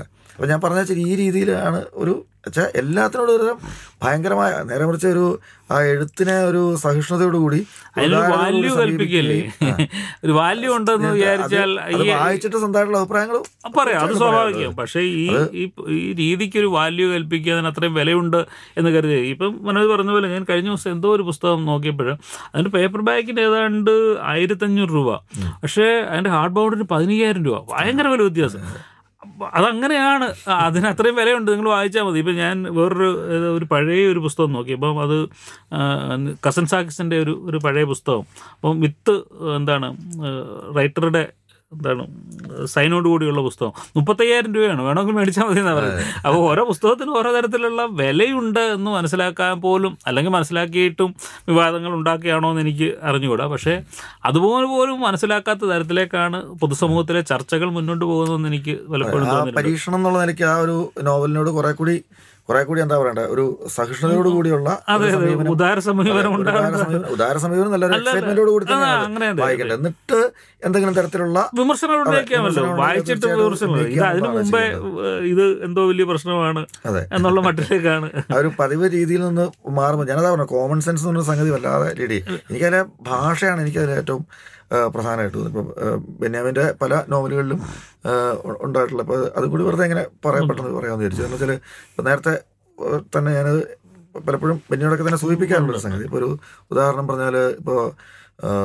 പലപ്പോഴും ഈ നെറേറ്റീവ് സ്ട്രക്ചേഴ്സ് അത് ആണ് ഏറ്റവും ആകർഷകമായിട്ട് തോന്നുന്നത് എന്ന് വെച്ചാൽ ലളിതമായ ഭാഷയിലൂടെ പറഞ്ഞു പോകുമ്പോഴും അതിന്റെ ആഖ്യാന ഘടനകളിൽ വരുത്തുന്ന വൈവിധ്യവും അതിന്റെ ഒരു വ്യത്യാസം അതിന്റെ ഒരു എക്സൈറ്റ്മെന്റുമാണ് ബെന്നിയുടെ ഒരു കരുത്തായിട്ട് എപ്പോഴും തോന്നാറുള്ളത് അതുപോലെ ആ പ്രമേയ വൈവിധ്യം അങ്ങനെയുള്ള പല ഘടകങ്ങളുണ്ട്. പക്ഷേ എനിക്കൊരു ചെറിയൊരു വിമർശനം ഉണ്ടായിരുന്നു ഈ പറഞ്ഞ ഭാഷയുടെ ഒരു വൈവിധ്യം പലപ്പോഴും അങ്ങനെ കാഴ്ചപ്പാടിന്റെ വ്യത്യാസമായിരിക്കും.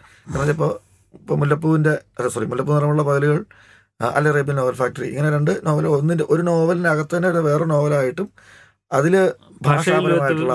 വ്യത്യാസം അങ്ങനെ വരുന്നില്ല.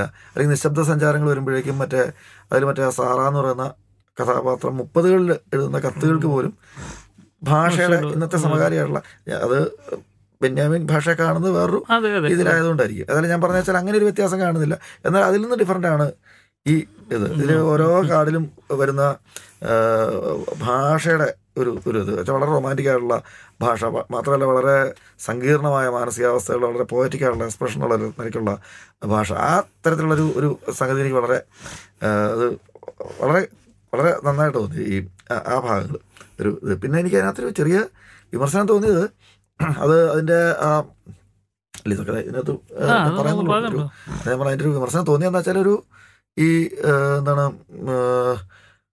മാത്തുത്തരകന്റെ ലൈഫ് അത് വളരെ നമുക്ക് പല കാർഡുകളിൽ നിന്ന് അത് നമുക്ക് ഇത് ചെയ്യാൻ പറ്റും. പക്ഷേ അവസാനം തന്നെ ആ ഇൻസിഡന്റ് എന്താണെന്നുള്ളത് ഒരു കുറച്ചൊരു ഈ ഡിറ്റക്റ്റീവ് നോവൽ ആയതുകൊണ്ട് അതിന്റെ ഒരു എന്താ പറയണ്ടത് അതിന്റെ ഏഹ്, എന്തൊക്കെയായാലും ലാസ്റ്റ് പേജ് ലാസ്റ്റ് പേജ്. അത്യാവശ്യമാണല്ലോ. ഒരു ഒരു ഒരു സ്ട്രക്ചർ വെച്ചിട്ട്. പക്ഷെ ഇങ്ങനെ ഒരു ഘടനയിൽ ലാസ്റ്റ് പേജ് സാധ്യമല്ല എന്നുള്ളതാണ് എന്റെ ഒരു അങ്ങനെ വെച്ചാൽ ആ പേജ് വായിക്കുമ്പോൾ തന്നെ കഥ മൊത്തത്തിൽ മനസ്സിലാവുന്ന അങ്ങനെ ഒരു പ്രശ്നമുണ്ടല്ലോ. അതാണ് അത്. ഒരു ഒരു ദുരൂഹതയായി അവിടെ നിൽക്കുന്നുണ്ട് എന്നുള്ള ഒരു കാര്യമാണ്. അതുപോലെ മലയാളത്തിന്റെ പുസ്തകങ്ങളെ സംബന്ധിച്ചും അങ്ങനെ ഒരു വ്യാപകമായ വായന പ്രതീക്ഷിക്കേണ്ട. കാരണം മനോജ് നടത്തുന്ന ഗവേഷണങ്ങളും പഠനങ്ങളും ഭാഷയിൽ നടത്തുന്ന പരീക്ഷണങ്ങളും ഒന്നും പുതിയ മലയാളി സമൂഹത്തിന് അത്രയൊന്നും താല്പര്യമില്ലാത്ത ഒന്ന് തന്നെയാണെന്ന് മനസ്സിലായിക്കൊണ്ട് തന്നെ നമ്മൾ അവിടെ നിൽക്കുക എന്നുള്ളതാണ്. അല്ലാതെ ഇത് എല്ലാവരും തൃപ്തിപ്പെടുത്താൻ വേണ്ടിയല്ല ഞാനിത് എഴുതുന്നതെന്നും ഇതിനോട് മനസ്സിലാക്കുന്ന ഇതിനെ അംഗീകരിക്കുന്ന കുറച്ച് പേരുണ്ടെന്നും അവർക്ക് വേണ്ടി മാത്രമാണ് ഞാൻ എഴുതുന്നതെന്നും മാത്രം വിചാരിച്ചാൽ നമുക്ക് നമുക്ക് വളരെ സന്തോഷത്തോടു കൂടി നമ്മുടെ സാഹിത്യം തുടരാം എന്നാണ് ഞാൻ കരുതുന്നത്. പൊതുസമൂഹത്തിൽ നിലനിൽക്കുന്ന പ്രവണതകളെ സംബന്ധിച്ച് പൊതു പൊതുവായ വ്യാപകമായ ചർച്ചകൾ ഉണ്ടാവേണ്ടതുണ്ട് എന്ന് എനിക്ക് തോന്നുകയാണ്. നമ്മളൊരു ആത്മപരിശോധന നടത്തേണ്ട ഒരു ഒരു ഘട്ടത്തിലൂടെയാണ് കടന്നു പോകുന്നത്. ഇപ്പം മുപ്പത്തിനാല് വർഷം ജീവിച്ച് രഹസ്യ ജീവിതം ജീവിച്ച ഒരു മനുഷ്യൻ നടന്നുപോയ വഴികൾ അയാളുടെ സംഘർഷങ്ങൾ അദ്ദേഹത്തിന്റെ ആ പുസ്തകത്തിലുണ്ടല്ലോ. എന്താണ്? ആൻ- ആൻഡൻ ആൻഡൻ ജോസഫ്. എന്ന് പറയുന്ന ആ ഒരു ഒരു സ്വന്തം പേരിലല്ലാതെ മറുപേരിൽ ജീവിക്കേണ്ടി വരുന്ന ഒരു ഒരു മനുഷ്യൻ. അപ്പം ഇക്കാലത്തെ എഴുത്തിന്റെ ഏറ്റവും മനോഹരമായ രൂപമാണ് റുഷ്ദി എന്ന പേര് ഇരുട്ടിൽ നിന്ന് ഇരുട്ടിലേക്ക് യാത്ര ചെയ്യുക. പകൽ യാത്ര ചെയ്താൽ ആൾക്കാർ തിരിച്ചറിയുന്നതുകൊണ്ട് ഇരുട്ടുള്ള സമയത്ത് മാത്രം യാത്ര ചെയ്യുക. അതാണ് ആ പുസ്തകം മാത്രം മതി. ഒരു എഴുത്തുകാരൻ നേരിട്ട ഒരു എഴുത്തിനു വേണ്ടി അക്ഷരങ്ങൾക്ക് വേണ്ടി നേരിട്ട പ്രതിസന്ധികൾ എത്ര ആയിരുന്നു എന്ന്. അത്രയും കാലത്തിന് ശേഷവും അയാൾക്ക് കുത്തു ഏൽക്കേണ്ടി വന്ന ഒരു ലോകത്താണ് നാം ഓരോരുത്തരും ജീവിക്കുന്നത് എന്നുള്ളൊരു ഒരു ബോധം. അത് പുതിയ കാലത്തെയും പുതിയ എഴുത്തിനെയും പുതിയ ധീരതയെയും ഒക്കെ അടയാളപ്പെടുത്തുന്ന ഒരു വലിയ സന്ദർഭമായിട്ട് മാറുകയായിട്ടാണ് എനിക്ക് തോന്നുന്നത്. അതുകൊണ്ട് തന്നെ നമ്മുടെ ഈ സംസാരം എന്താണ് നമ്മൾ എത്ര പേര് ഏറ്റെടുക്കുമെന്നുള്ളല്ലേ ഞാൻ പറയുന്നത്. പക്ഷേ സമൂഹത്തിന് എന്താണ് സംഭവിച്ചുകൊണ്ടിരിക്കുന്നത്? നമ്മുടെ സഹിഷ്ണുതയ്ക്ക് എന്താണ് പറ്റിയത്? നമ്മൾ എങ്ങനെയാണ് ഇത്രയധികം മതത്തിന് അടിമപ്പെട്ടു പോയത്? ഞാനും എന്റെ വിചാരങ്ങളും മാത്രമാണ് ശരി എന്നുള്ള ഒന്നിലേക്ക് നമ്മൾ എങ്ങനെയാണ് വീണു പോയത്? എന്നിങ്ങനെയുള്ള ചില ചിന്തകൾ കൂടി ഇതിനോടൊപ്പം ഉയർന്നു വരണം എന്നാണ് നമ്മൾ ആലോചിക്കുന്നത്.